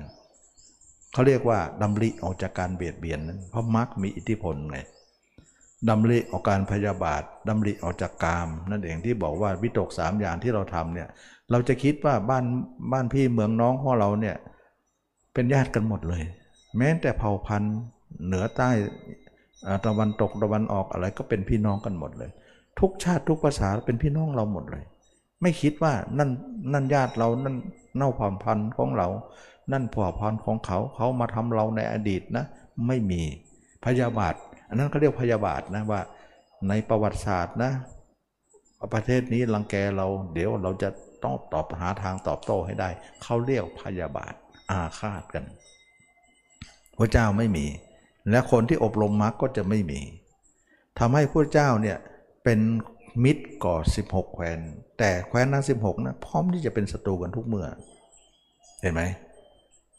นี่คือว่าการไม่เห็นตัวเองเนี่ยมันมีอิทธิพลทีเดียว การไม่ทำความปิตกสามอย่างนี้มีอิทธิพลทีเดียว เราก็จะไปสู่จุดนั้นหมดเลย เมื่อเป็นอย่างนี้แล้วเนี่ยเรามาเห็นตัวเองเนี่ยบางครั้งเราทำใหม่ ๆ นะ ร้องไห้เลยนะ เห็นตัวเองเป็นอสุภะเนี่ยร้องไห้เลย โอ้ เราไม่มีเราจะต้องตายเลยเนี่ย เรามีแค่นี้เหรอมันห่อเหี่ยวมันมันมันมันจิตใจของเราอ่อนโยนหมดเลย ฉะนั้นจึงว่าการไม่เห็นตัวเองนั้นทำให้เราห่างเหินตัวเองทำให้เราห่างเหินตัวเองนั้นทำให้เราไม่รู้ความจริงสี่ประการทุกสมุทัยนิโรธมรรคไม่รู้อริยสัจ ว่าอันไหนเป็นเหตุอันไหนเป็นทุกข์อันไหนมาจากไหน การดับทุกข์อย่างไรก็ไม่รู้จัก เรียกว่าอาวิชานั่นเอง แต่เมื่อเรามาเห็นร่างกายนี้ เราเห็นอริยสัจเลย รู้ความจริงฉะนั้นการจิตที่มาเห็นร่างกายเนี่ยพูดไม่ได้ว่าเกิดเป็นธรรมดา ดับธรรมดาพูดไม่ได้ ต้องพูดว่าสิ่งทั้งหลายเกิดแต่เหตุเมื่อเหตุดับทุกนั้นก็ดับ ต้องใช้คำพูดนี้นะ ฉะนั้นตอนที่พระเจ้ากล่าวกล่าวแก่ปฐมเทศนากล่าวแก่พระอัญญาโกฏัญญะว่าทั้งหมดทั้งสิ้นเนี่ยว่ารูปไม่ใช่ของเราเวทนาสัญญาสังขารวิญญาณไม่ใช่ของเรา แล้วก็กล่าวว่าสิ่งทั้งหลายเกิดแต่เหตุนี้แหละเมื่อเหตุทั้งหลายดับทุกนั้นก็ดับ แต่บางครั้งเรามาแปลว่า เกิดเป็นธรรมดาก็ดับธรรมดา เมื่อฟังอย่างนั้นแล้วก็บรรลุธรรมเป็นโสดาบันสกิทาไม่ใช่คำพูดคำนี้ใช้ผิดที่นะบางครั้งเนี่ยคำพูดหนึ่งใช้เหตุการณ์หนึ่ง แต่คำพูดหนึ่งใช้เหตุการณ์หนึ่ง มันซับซ้อนกัน แต่แยกแยะไม่ได้ว่าใช้ตรงไหนบ้าง นี่คือการไม่เข้าใจของธรรมะในการพูดหรืออการบัญญัติภาษาที่ใช้นะ แสดงว่าเราทุกคนห่างเหินตัวเองหมดเลย ปล่อยจิตออกนอกก็ห่างเหินตัวเอง ทั้งทั้งที่รู้ตัวเองว่าต้องแก่ต้องเจ็บต้องตายทำสมาธิก็ห่างเหินตัวเอง จิตจนลอยตัวออกไป จนไม่เห็นไม่รู้สึกตัว ก็เลยทำให้เราเห็นว่าทางสองสายนั้นห่างเหินตัวเองหมดเลย และสุดท้ายก็คืออริยมรรคเรามาดูตัวเองตรงๆเลย ก็ต้องมีอุบายก็คือความเพียรสี่ประการ นะที่เรานำมาประพฤติปฏิบัติก็คือหนึ่งเราจะต้องตัดจิตของเราไม่ให้ออกไปหาใคร นอกไม่ไป แล้วก็ในก็ไม่เข้านะในไม่เข้าก็หมายถึงไม่เข้าสมาธิสมาธิแบบนั้นมันเป็นโลกีมันห่างเหินตัวเองอยู่แล้วสองเอาจิตมาดูตัวเรานะเอาจิตมาดูตัวเราแต่ดูไม่เห็นก็หาอุบายมาก็แล้วกันนะอุบายว่าเราเคยเห็นคนแก่คนเจ็บคนตาย ยังไงก็นำมาเป็นอุบาย ให้เห็นตัวเองว่าจะเดินจะยืนจะนั่งจะนอนให้เห็นตัวเองว่าเป็นเหมือนคนตายคนนั้น ลองทำดูเถอะน้ำตามันเล็ดเลย แล้วจิตมันนิ่งมากเลย ยิ่งพิษยิ่งนิ่ง ยิ่งพิจารณายิ่งนิ่ง ยิ่งสงบยิ่งด่านดื่นด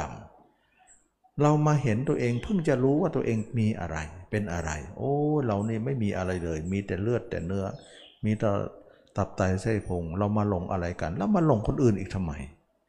เรามาหลงตัวเองยังไม่พอนะ หลงหญิงหลงชาย หลงลูกหลานบ้านช่องห้องหอหลงไปทุกอย่างเป็นที่มาของราคะโทสะโมหะ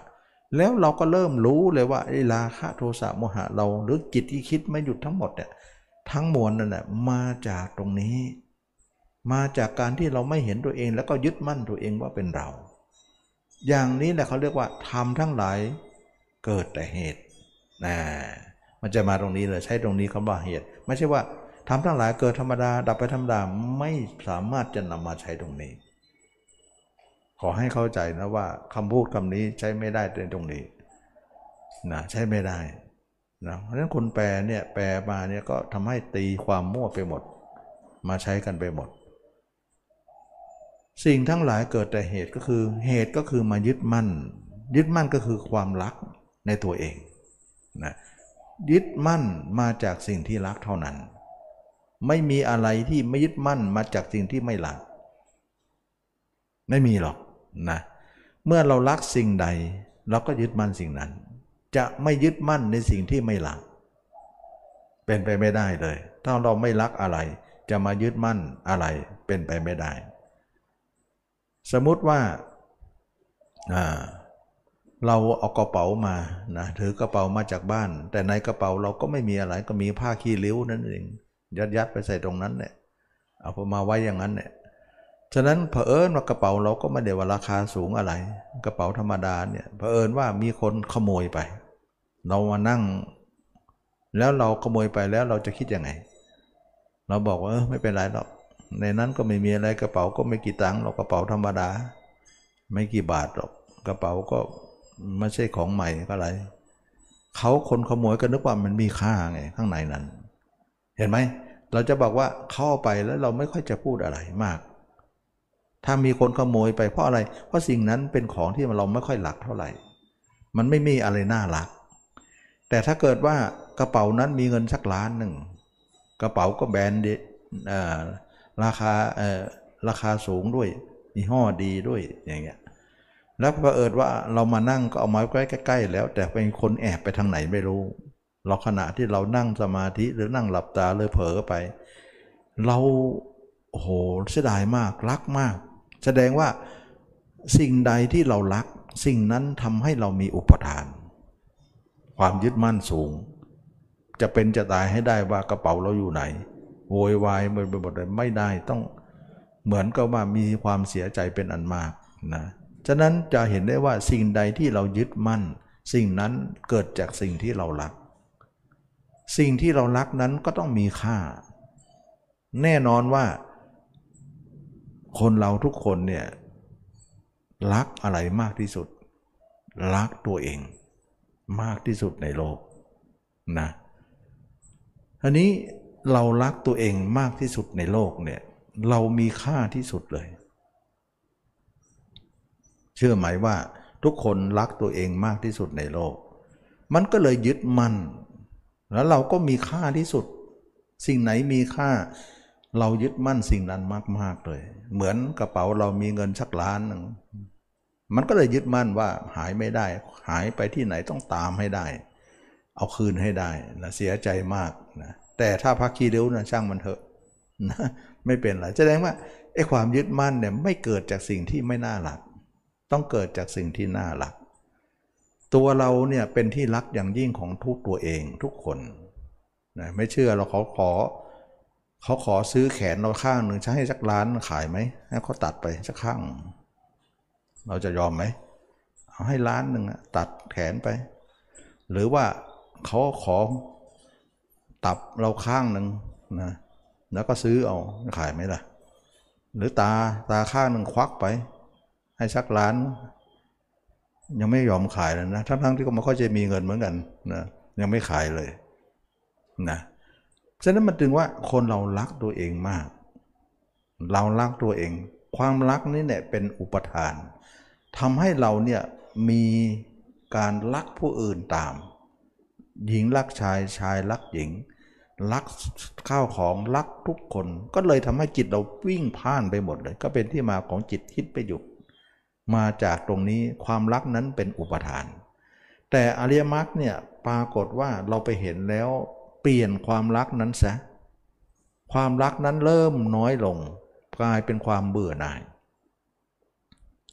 แสดงว่าเราทุกคนให้เห็นตัวเองนั้น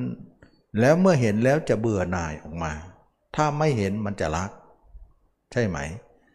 ถูกต้อง ถ้าคนไหนไม่เห็นตัวเองรักทุกคนรักมากด้วย แต่ถ้าใครเห็นตัวเองไม่มีใครน่ารักเลย ตัวเองน่าเบื่อที่สุดนะเพราะอย่างนี้เองพระอรหันต์ถึงไม่เสียดายในชีวิต พระโสดาบันก็ไม่เสียดายชีวิต รักไม่รักชีวิตตัวเองเท่าไหร่นะจะฆ่าก็ยอมแต่ไม่ยอมผิดศีลนั่นเองนะเอาชีวิตเอาเอาชีวิตยิ่งกว่าศีลเอาเอาศีลยิ่งกว่าชีวิตของตนนั้นพระอรหันต์จึงไม่กลัวตาย เพราะว่าไม่น่ารักไม่น่ารักตัวเอง เมื่อไม่รักตัวเองเบื่อหน่ายตัวเองก็เบื่อหน่ายผู้อื่น หญิงก็เริ่มเบื่อชาย ชายก็เริ่มเบื่อหญิง เบื่อโลก เบื่อโลกก็เลิกคิด เบื่ออารมณ์ เบื่อหูเบื่อตา เบื่อไปหมดก็เลิกคิด เลิกคิดความเป็นหญิงเป็นชายก็หมดด้วย ราคาก็สิ้น โทสะก็สิ้น โมหะก็สิ้น ก็กลายเป็นว่าจิตสงบระงับ ที่ทำลายราคะได้ โทสะได้ โมหะได้ นี่เองจึงว่า การเห็นตัวจึงทำให้รู้ความจริงออกมามากมาย จนทำให้เราทำลายกิเลสได้ กลายเป็นว่าสิ่งที่เราเกิดมานั้น เราไม่เคยเห็นเขามันปกปิดเราตลอด เราจึงไม่รู้ความจริง ความจริงนั้นก็คืออริยสัจสี่นั่นเอง ความจริงอันประเสริฐ ถ้าเราเห็นกายนี้เราจึงรู้ความจริงขึ้นมา จึงรู้อริยสัจ เห็นไหมอริยมรรคจะเป็นการแตกต่างจากการทำสมาธิของคนทั่วไป สมาธินั้นเหรอยิ่งนิ่งก็ยิ่งห่างตัวออกไป จนตัวหายอะนะหายไปเลย เหลือแต่จิตดวงเดียว ก็ห่างเหินตัวเองอยู่ดี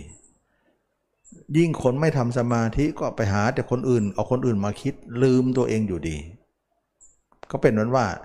บุคคลทั้งสองทางนั้น ห่างเหินตัวเองหมด แต่อริยมรรคเนี่ยไม่ห่างเหินเอาตัวเองมาปาลบในความแก่ความเจ็บความตายของตัวเองตลอดเวลา ทั้งกลางคืนกลางวันยืนเดินนั่งนอนปาลบตนอยู่เสมอ จึงได้รู้ความจริงว่าตัวเราไม่มีอะไร เมื่อมีอะไรแล้วก็รักษาความเห็นนั้นไว้เป็นเครื่องอยู่ อยู่กับตัวเองสักทีนะอยู่ทั้งๆทที่เบื่อหน่ายร่างกายนี้แหละ ก็เลยว่าอริยมรรคก็เลยเป็นสมาธิอีกชนิดหนึ่ง ที่ไม่เคยมีสมาธิคนที่ทำสมาธิอื่นไม่รู้จัก รู้จักแต่พระพุทธเจ้าพระละหันก็เลยมีเขตมีขีดจำกัดว่า คนที่รู้ตรงนี้เนี่ยเฉพาะพุทธเจ้าและสาวกเท่านั้น คนนอกศาสนาไม่รู้จักตรงนี้เลย จึงว่าสมัยก่อนพุทธเจ้าปัจจปรินิพาน สุภัททะถามว่า ศาสนาลัทธิอื่นๆ สามารถจะไปนิพพานได้ไหมนะพระเจ้าก็บอกว่าศาสนาใดก็แล้วแต่ มีอริยมรรคมีองค์ 8 ศาสนานั้นเนี่ยถึงจะไปนิพพานได้ จะมีสมณะที่ 1 ที่ 2 ที่ 3 ที่ 4 ก็คือโสดาสกิทาอนาคาพระรหันนะแต่ถ้าศาสนาใดไม่มีมรรคมีองค์ 8 ศาสนานั้นจะว่างสมณะทั้ง 4 นี้ ก็ศาสนาไหนนะจะมีมรรค ก็นอกจากพระเจ้าเท่านั้น ตอบในยะนี้ก็ตอบแบบอ้อมๆแต่ก็ลงตรงนี้พอดีนะก็กลายเป็นว่าเรามารู้จักมรรคนี่เองจึงรู้ว่าสมณะที่หนึ่งที่สองที่สามที่สี่เกิดขึ้นแน่ แสดงว่ามรรคทำให้เราเห็นตัวเองขึ้นมา การไม่มีมรรคเนี่ยยังไงก็ไม่เห็นตัวเอง เพราะมันมีมีเป้าหมายว่า เราไปทำสมาธิทั้งกระสอนแต่มองแต่จิตอย่างเดียว จิตกับอารมณ์ จิตกับอารมณ์อยู่นั่นแหละนะแต่ถ้าเราไม่ทำสมาธิก็สอนแต่อารมณ์อย่างเดียวนะสอนให้ไม่สอนก็ไปอยู่แล้วคนเราก็มีแต่อารมณ์ทั้งวันค่ำสมาธิไม่มี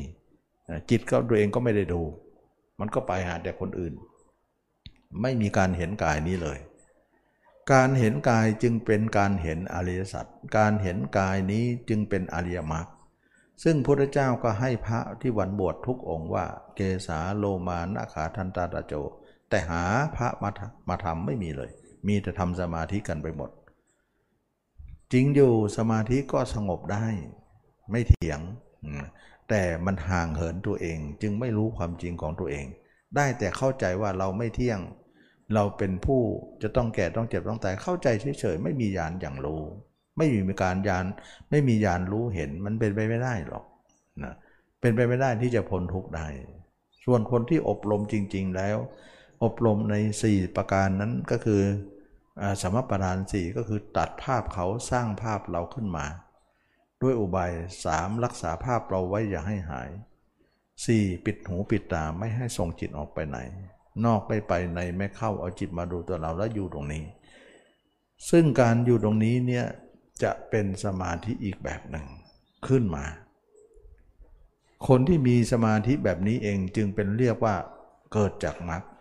แล้วก็เบื่อหน่ายตัวเอง เบื่อหน่ายตัวเองก็คลายราคะคลายโทสะคลายโมหะออก เมื่อออกจิตเราหยุดสนิทเลย หยุดสนิทเลยจิตเราไม่มีไป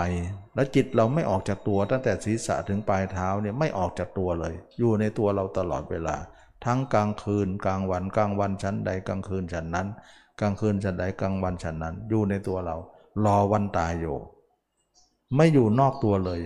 นี่แหละจึงว่าเป็นสมาธิทั้งกลางวันกลางคืน เป็นสมาธิตลอด 24 ชั่วโมงนะซึ่งเป็นสมาธิมากกว่าที่คนที่เข้าสมาธิอีก คนเข้าสมาธินั่นนะ เขาก็บอกว่าเข้าสมาธิเนี่ยนั่งได้สองชั่วโมงบางสามชั่วโมงบางอย่างน้อยก็สู้เราไม่ได้หรอกเราเป็น 24 ชั่วโมง อย่างน้อยบางครั้งนะคนที่เข้าสมาบัติได้นะเขาทำฌานกันเนี่ยยังสีหรือสีเนี่ยเข้า 3 วันบ้าง 7 วันบ้าง 15 วันบ้างนะเข้าสมาธิไม่นั่งแล้วไม่ลุกเลยนะ 15 วันก็มี แต่เชื่อไหมว่ายังไงก็สมาธิสู้เราไม่ได้หรอกเราเนี่ยมีทุกวัน 24 ชั่วโมง แล้วก็มากกว่า 15 วันเลย เมามีทั้งเดือน มีทั้งปี มีทั้งชาติ สมาธิเรามีตลอดเลย เขา 15 วันก็เยอะแล้วเราเนี่ยเป็นร้อยร้อยวัน เป็นเป็นร้อยร้อยปีนะทั้งชีวิตเลย เป็นสมาธิหมดเลย มากกว่ากันเยอะนะแล้วเข้าฌานเราก็เข้าได้ ออกฌานมาก็อยู่กับตัวเองนะเขาเข้าฌานเขาก็นิ่งเข้าได้ แต่เขาออกมาเขาไปอยู่คนอื่นหมด เขาไม่เห็นตัวเองไงเขาก็เป็นฌานโลกีไป ฉะนั้นสมาธิของมรรคเนี่ยใหญ่มากๆ ใครจะเข้า 10 วัน 15 วันโอ้น้อยไป เราเข้าเป็นปี เราเข้าเป็นสิบปี เป็นเข้าเป็นร้อยปี สมาธิมีได้ทั้งวันทั้งคืน เราเป็นแต่สมาธิตลอดเวลา ไม่มีส่วนไหนที่เราจะไม่เป็นนะวันหนึ่งจิตเราอยู่กับตัวหัวเท้าเท่านั้น ไม่ออกนอกตัวเลย ก็เป็นสมาธิอยู่แล้ว แต่เป็นสมาธิตื้น ก็เป็นได้ แต่เขาเป็นไม่ได้หรอก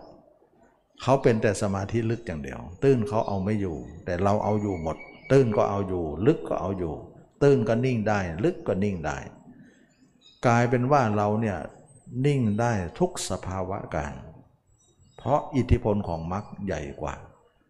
มิหน้าพระพุทธเจ้าถึงได้สร้างบารรมีมามากมาย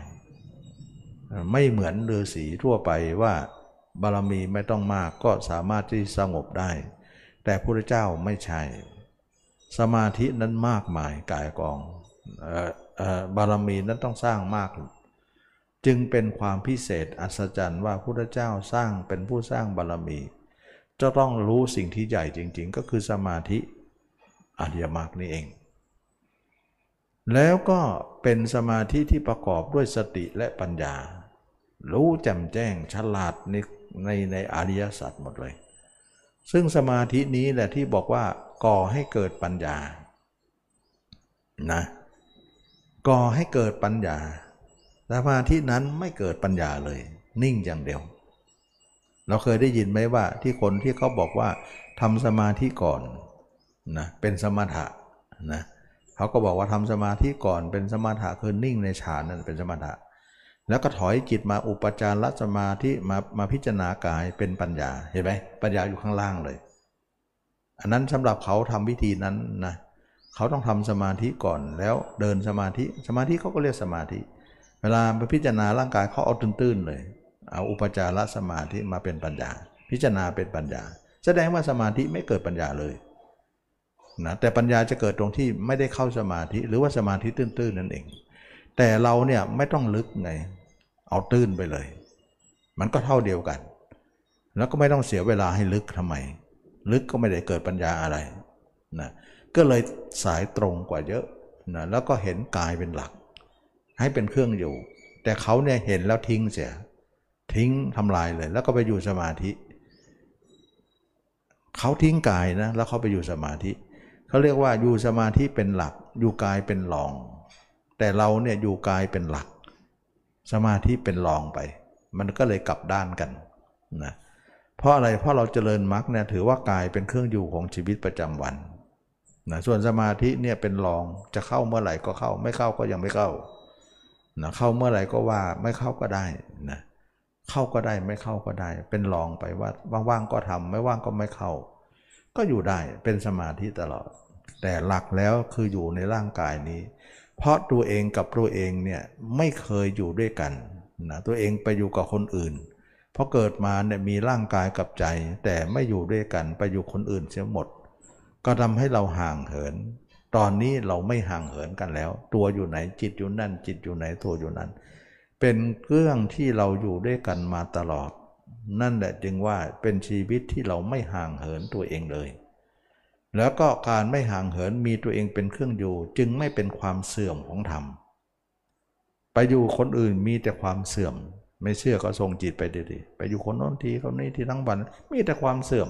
เสื่อมจนไม่รู้จะเสื่อมอะแต่อยู่ตัวเองเนี่ยมีแต่สมาธิอย่างเดียว ไม่มีการเสื่อมนะจึงว่าธรรมที่เป็นกุปธรรม หรืออกุปธรรม หรือปาริหารธรรม หรืออปาริหารธรรมก็คือตรงนี้ ปาริหารธรรมคือธรรมที่เสื่อมได้นะปาริหารธรรมธรรมที่เสื่อมไม่ได้ ก็คืออยู่ตัวเองไม่เสื่อม อยู่คนอื่นมีแต่ความเสื่อมกุปธรรมก็คือธรรมที่กำเริบนะก็คือกำเริบได้อกุปธรรมก็คือธรรมที่อยู่ในตัวเองก็ไม่กำเริบนะฉะนั้นเราก็อยู่ไม่กำเริบนั่นแหละอยู่ตัวเองจะไม่กำเริบเลย มันจะเป็นสมาธิตลอดทุกเวลานาที เราจะเป็นสมาธิตลอดการทุกเมื่อ เป็นสมาธิอยู่ตลอดทั้งวันทั้งคืน เมื่อเป็นอย่างนี้เราก็กลายเป็นว่าเรามีตัวเองเป็นเครื่องอยู่ วันวันหนึ่งเราเกิดมามีกายกับใจ บัดนี้เราเห็นกันและกันแล้ว เรามีสองอย่างกายหนึ่งใจหนึ่งแต่ทั้งสองไม่แยกกัน อยู่ด้วยกันไป จึงเข้าใจกันและกันว่าทั้งหมดทั้งสิ้นนั้นมันเป็นอะไรกันแน่ เราถูกหลอกหรือเราถูกโลกหลอกเราหรือเราเนี่ยหลงอะไรในโลก ปัญญาของเราจเจริญมาถึงขีดสุดแล้ว รู้ปัญหาทุกอย่างว่าทั้งหมดนี้ เราผิดพลาดมาตลอด แล้วขณะเดียวกันเราก็รู้ความถูกต้องว่าอยู่ตรงไหน แล้วก็อยู่ในความถูกต้องอันนั้น ไม่กลับมาไปผิดไปผิดอีกเลย ฉะนั้นคนประเภทเหล่านี้จิตไม่ออกนอกเลย ไม่ออกไปหาคนอื่นเลย อยู่กับตัวเอง ขออยู่กับตัวเองเป็นคนสุดท้าย ระหว่างที่ยังไม่ตายก็ขออยู่ตัวเองไปก่อน นี่แหละจึงว่าเป็นสมาธิมหาศาล คนที่เข้าสมาธิ 10 วัน 15 วันสู้ไม่ได้นะเรานี่เข้าตลอดปี เข้าตลอดชีวิต เป็นสมาธิทั้งวันทั้งคืนทั้งชีวิต ทั้ง 10 ปีร้อยปีไปเลย เป็นสมาธิทั้งคืน ทั้งเดิน ทั้งยืน ทั้งนั่ง ทั้งนอน เขาเป็นแต่นั่งอย่างเดียว เราเป็นทุกขยาบท ใครจะใหญ่กว่ากันเล่านะฉะนั้นจึงว่าอริยมรรคใหญ่มาก เพราะเป็นของสูง สมาธิทั่วไปเป็นของน้อยมาก เพราะมันเป็นของไม่ใช่มรรคไม่ใช่ของพุทธเจ้า แต่พุทธเจ้าของเราก็สอนว่าถ้าเห็นตัวเองแจ้งแล้วเนี่ยจะทำสมาธิฌานก็ได้ ซึ่งก็สมาธิฌานนั้นก็ไม่ใช่ทางพ้นทุกข์หรอก แต่เอามาประกอบได้ บางอย่างที่จะเป็นผลดีก็มีอยู่นะผลเสียก็มีอยู่ในที่นั้น เราเลือกเอาส่วนดีไปสิ นะก็เหมือนผลไม้ที่เราเขย่าลงมาจากต้นเนี่ยเราก็เลือกเอาผลดีไปกินมันก็จะดีแล้วคนเสียๆก็ทิ้งไป มันก็มีทั้งดีทั้งเสียในในสิ่งเดียวกัน เป็นเรื่องของการที่ว่าเราเลือกเอาส่วนดี เช่นว่าเราจะระลึกชาติได้เนี่ยเราต้องใช้สมาธินะเห็นนรกสวรรค์ก็ต้องใช้สมาธิฌานไม่ใช้จะไปรู้เห็นไม่ได้ เราจะมีอภิญญาต่างๆ เราก็ต้องใช้สมาธิฌานเพราะฌานเนี่ยเเป็นการแยกออกจากจิตแยกออกจากกายแล้วเราจะมีฤทธิ์ทันทีเลย เชื่อไหมว่าทุกคนมีฤทธิ์หมดนะ ทุกคนมีฤทธิ์หมดเลย แต่เราไม่รู้ตัวว่าเรามีฤทธิ์เวลาคนมีอภิญญา มีฤทธิ์มา เราก็อัศจรรย์คนอื่น ว่าโอ้ยมีฤทธิ์ได้ มีหูทิพตาทิพนะ ความจริงเรามีทุกคนนะ ลองตายดูสิ ถ้าเราตายปุ๊บเนี่ยเรามีตาทิพหูทิพหมดเห็นนรกสวรรค์หมดเนี่ยนะ แต่ที่เรายังไม่ตายเนี่ยมันมันไม่เป็นร่างทิพย์เนี่ยมันก็มันก็ไม่เห็น ที่เราไม่มีอภิญญาตอนนี้เนี่ยเพราะว่าอะไรเพราะเรามีร่างหยาบอยู่ ถ้าเมื่อใดเราร่างหยาบเราถูกทำลายปุ๊บเนี่ยเราเป็นร่างทิพย์ทันทีเลย เราก็จะเป็นตาทิพย์หูทิพย์หมด ฉะนั้นจิตเนี่ยมันเป็นทิพย์ทุกคนอยู่แล้ว แต่ตอนนี้เรายังไม่ตายมันก็เลยเป็นทิพย์ไม่ได้ ซึ่งต่างจากคนที่ทำสมาธิ คนทำสมาธิเนี่ยเขาไม่ตายเนี่ยเขาสามารถเอาจิตเนี่ยแยกกายออกได้ ก็บอกแล้วว่าคนเข้าสมาธิมันน้องๆคนตายนะไม่หายใจเหมือนกันทำให้จิตกับกายแยกกัน เมื่อจิตกระจายแยกกันกายก็จิตก็เป็นทิพย์ทันทีเลย เมื่อเป็นทิพย์มันก็เลยไปเห็นนรกสวรรค์ได้ มันก็เลยทำให้มีฤทธิ์ได้ แสดงว่าคนเรามีฤทธิ์กันทุกคนที่มีไม่ได้ เพราะว่าตัวเองเนี่ยไม่ได้ทำสมาธิ มันก็เลยไม่มีฤทธิ์แต่เมื่อตัวเองไม่ได้ทำสมาธิตายเมื่อไหร่ตัวเองก็มีฤทธิ์ทันทีเลย แสดงว่าจิตเนี่ยมันมีฤทธิ์อยู่แล้วเหาะเหินเดินอากาศได้หมดอะแต่เพียงแต่มันมันไปไม่ได้ เพราะเราร่างกายเรามันยังไม่ตาย แต่คนทำสมาธิเนี่ยคนไม่ตายจริงแต่ไปได้ เพราะเขาจูนจิตไปหาตำแหน่งนั้นได้นะแสดงว่าคนทำสมาธิก็กลายเป็นคนกำไร เห็นสองมิติ เราไม่ทำก็ขาดทุน แต่เราเคยเห็นฝันไหม เวลาเราฝันไปเนี่ยเราเป็นทิพย์นะ เพราะร่างกายจริงเนี่ยนอนอยู่ที่นอน ร่างกายจริง ร่างกายนั้นก็ไปเที่ยวนะ เมื่อไปเที่ยวแล้วเนี่ยเราก็เป็นทิพย์หมดเลย หูทิพตาทิพไปเห็นอะไรหมดเลย แสดงว่าร่างที่นอนน่ะร่างหยาบนอนไปเที่ยวร่างทิพเวลาออกห้องมาไม่เห็นเปิดประตูมันทะลุห้องมาเลย แล้วไปไหนมันก็ไม่เดินนะมันไปโผล่เลย แสดงว่าเราก็มีฤทธิ์ตอนกลางคืนอยู่แล้ว แสดงว่ากลางคืนเราเป็นผีแล้วเนี่ยนะมันเป็นโลกของวิญญาณแล้ว แต่เราไม่คิดมากไงเวลาเห็นคนอื่นมีฤทธิ์เนี่ยโอ้โหอัศจรรย์เขา แต่ตัวเองก็มีฤทธิ์ได้ทำสมาธิก็มีทุกคนแหละหูทิพตาทิพเนี่ยเป็นเรื่องธรรมดา แต่เรื่องกิเลสอีกเรื่องหนึ่งนะไม่นั้นคนตายก็เป็นทิพย์ก็ละกิเลสกันได้หมดสิก็ไม่ได้ละนะคนทำสมาธิก็มีทิพย์มีหูทิพย์ตาทิพย์ก็ไม่ได้ละ ไม่ใช่ที่โลกทิพย์จะละได้ เทวดาก็ละไม่ได้กิเลสกิเลสมันมันมากมันลึกกว่านั้น ฉะนั้นกิเลสจะละได้ด้วยอริยมรรคนะอริยมรรคนี่เอง แสดงว่าคนที่ร่างทิพย์ก็มีกิเลสสังเกตไหมตอนที่เราฝันไปนะ่ะกิเลสเรามีไหมมีอยู่เลยนะ ไปชอบคนนั้นไปรักคนนี้ไปชังคนนั้นยังมีอยู่เลยนะขณะที่ฝันนะ มันไม่ได้เอาร่างจริงไปเลยนะ มันเอาร่างทิพย์ไปนะ มันยังเอากิเลสไปด้วยนะ กลายเป็นว่า ฝันไปร่างทิพย์ก็มีกิเลสเหมือนกันร่างหยาบก็มีกิเลสมีทั้งคู่เลยนี่ทีนี้เราก็มาศึกษาเรื่องตรงนี้ว่าพุทธเจ้าก็เลยว่าให้เราทำสมาธิได้ หลังจากที่เราเห็นแจ้งตัวเองแล้วก็คือเป็นพระนาคามีแล้ว ก็สามารถจะทำปฐมฌานทุติยฌานจนถึงอรูปฌานได้นะฉะนั้นมาข้อ8เนี่ยทำข้อสุดท้าย เอากามออกก่อน เอาอากุศลออกก่อน เห็นตัวเองแจ้งก่อน แล้วก็ไปเห็นนรกสวรรค์พอเราเข้าสมาธิก็ไปเห็นอยู่ได้ อยู่แล้ว มีอภิญญาหมดเลยเหาะเหินเดินอากาศได้เพราะมันเป็นโลกทิพย์หมด มันเป็นร่างทิพย์อะมันไปได้ หรือจะเอาร่างหยาบไปก็ได้ เพราะเราไมันทิพย์ไปแล้วเนี่ยมันก็สามารถจะดึงร่างหยาบไปด้วยได้เพราะว่ามาความความอัศจรรย์ของฌานนั่นเอง แต่แล้วพระเจ้าก็สอนว่าฌานเนี่ยมันเป็นของโลกนี้นะ มันเป็นทางพรมโลกด้วยเป็นทางที่ทำให้เกิดอภิญญาได้รู้เห็นอะไร เอามาประกอบในการที่จะรู้ธรรมเท่านั้น รู้ละกิเลสเราละได้แล้ว แต่บางอย่างเนี่ยต้องอาศัยเหล่านี้มาเป็นองค์ประกอบด้วยเช่นว่าเห็นภพชาติของเราหลายชาติว่าเกิดมาก็ล็อกกิเลสเรา สุดท้ายแล้วเนี่ยพระเจ้าให้วางฌานนั้นเสีย เวลาจะตายให้ตายอยู่ในตัวเรา คาตัวไว้ถ้าคาฌานก็ไปติดชุดถาวาสห้าเลย ถ้าไม่คาคาตัวก็ไปนิพพานสถานเดียว สุดท้ายตายก็มาลงออกจากฌานมาตายที่ตัวเอง แล้วตายตัวเอง การตายก็จะตัดภาพตัวเองออกปุ๊บจิตเราก็เป็นทิพย์ทันทีเลยนะก็เป็นนิพพานได้เลย ไม่ไปไหนมาไหนแล้ว อันนี้ก็เป็นเรื่องของการที่เราได้มาเรียนรู้คำสอนพุทธเจ้าก็ต้องมีอริยมรรคนะ วันนี้ก็ได้นำเรื่องของอริยมรรคมาพูด อีกแง่มุมหนึ่งให้เห็นว่าเราต่างจากการทำสมาธิของคนทั่วไปต่างกันมากเราไม่เหมือนกันมรรคเนี่ยเป็นการที่ไม่ห่างเหินตัวเอง ส่วนอย่างอื่นห่างเหินหมดเลย แล้วก็ละกิเลสไม่ได้ แสดงว่าห่างเหินนั่นแหละละไม่ได้ ใกล้ชิดนั่นแหละถึงจะละได้อาริยมรรคเนี่ยอยู่กับตัวเองทั้งวันทั้งคืน 10 ปี 20 ปีร้อยปี ตายคาตัวเอง ไม่ห่างเหินกัน จึงเข้าใจกันและกัน ห่างเหินกันไม่ได้ไม่เข้าใจกันเลย แสดงว่าการเห็นตัวเองมีอิทธิพลมากวันนี้ก็ได้มาเอามาให้สาธุชนได้รับฟังกัน ก็พอสมควรแก่กาลเวลา ก็ขอจบการแสดงธรรมแค่นี้ขอทุกคนมีความสุขความเจริญรู้แจ้งเห็นธรรมในพระธรรมคำสอนพระเจ้าทุกคนทุกท่านเธอ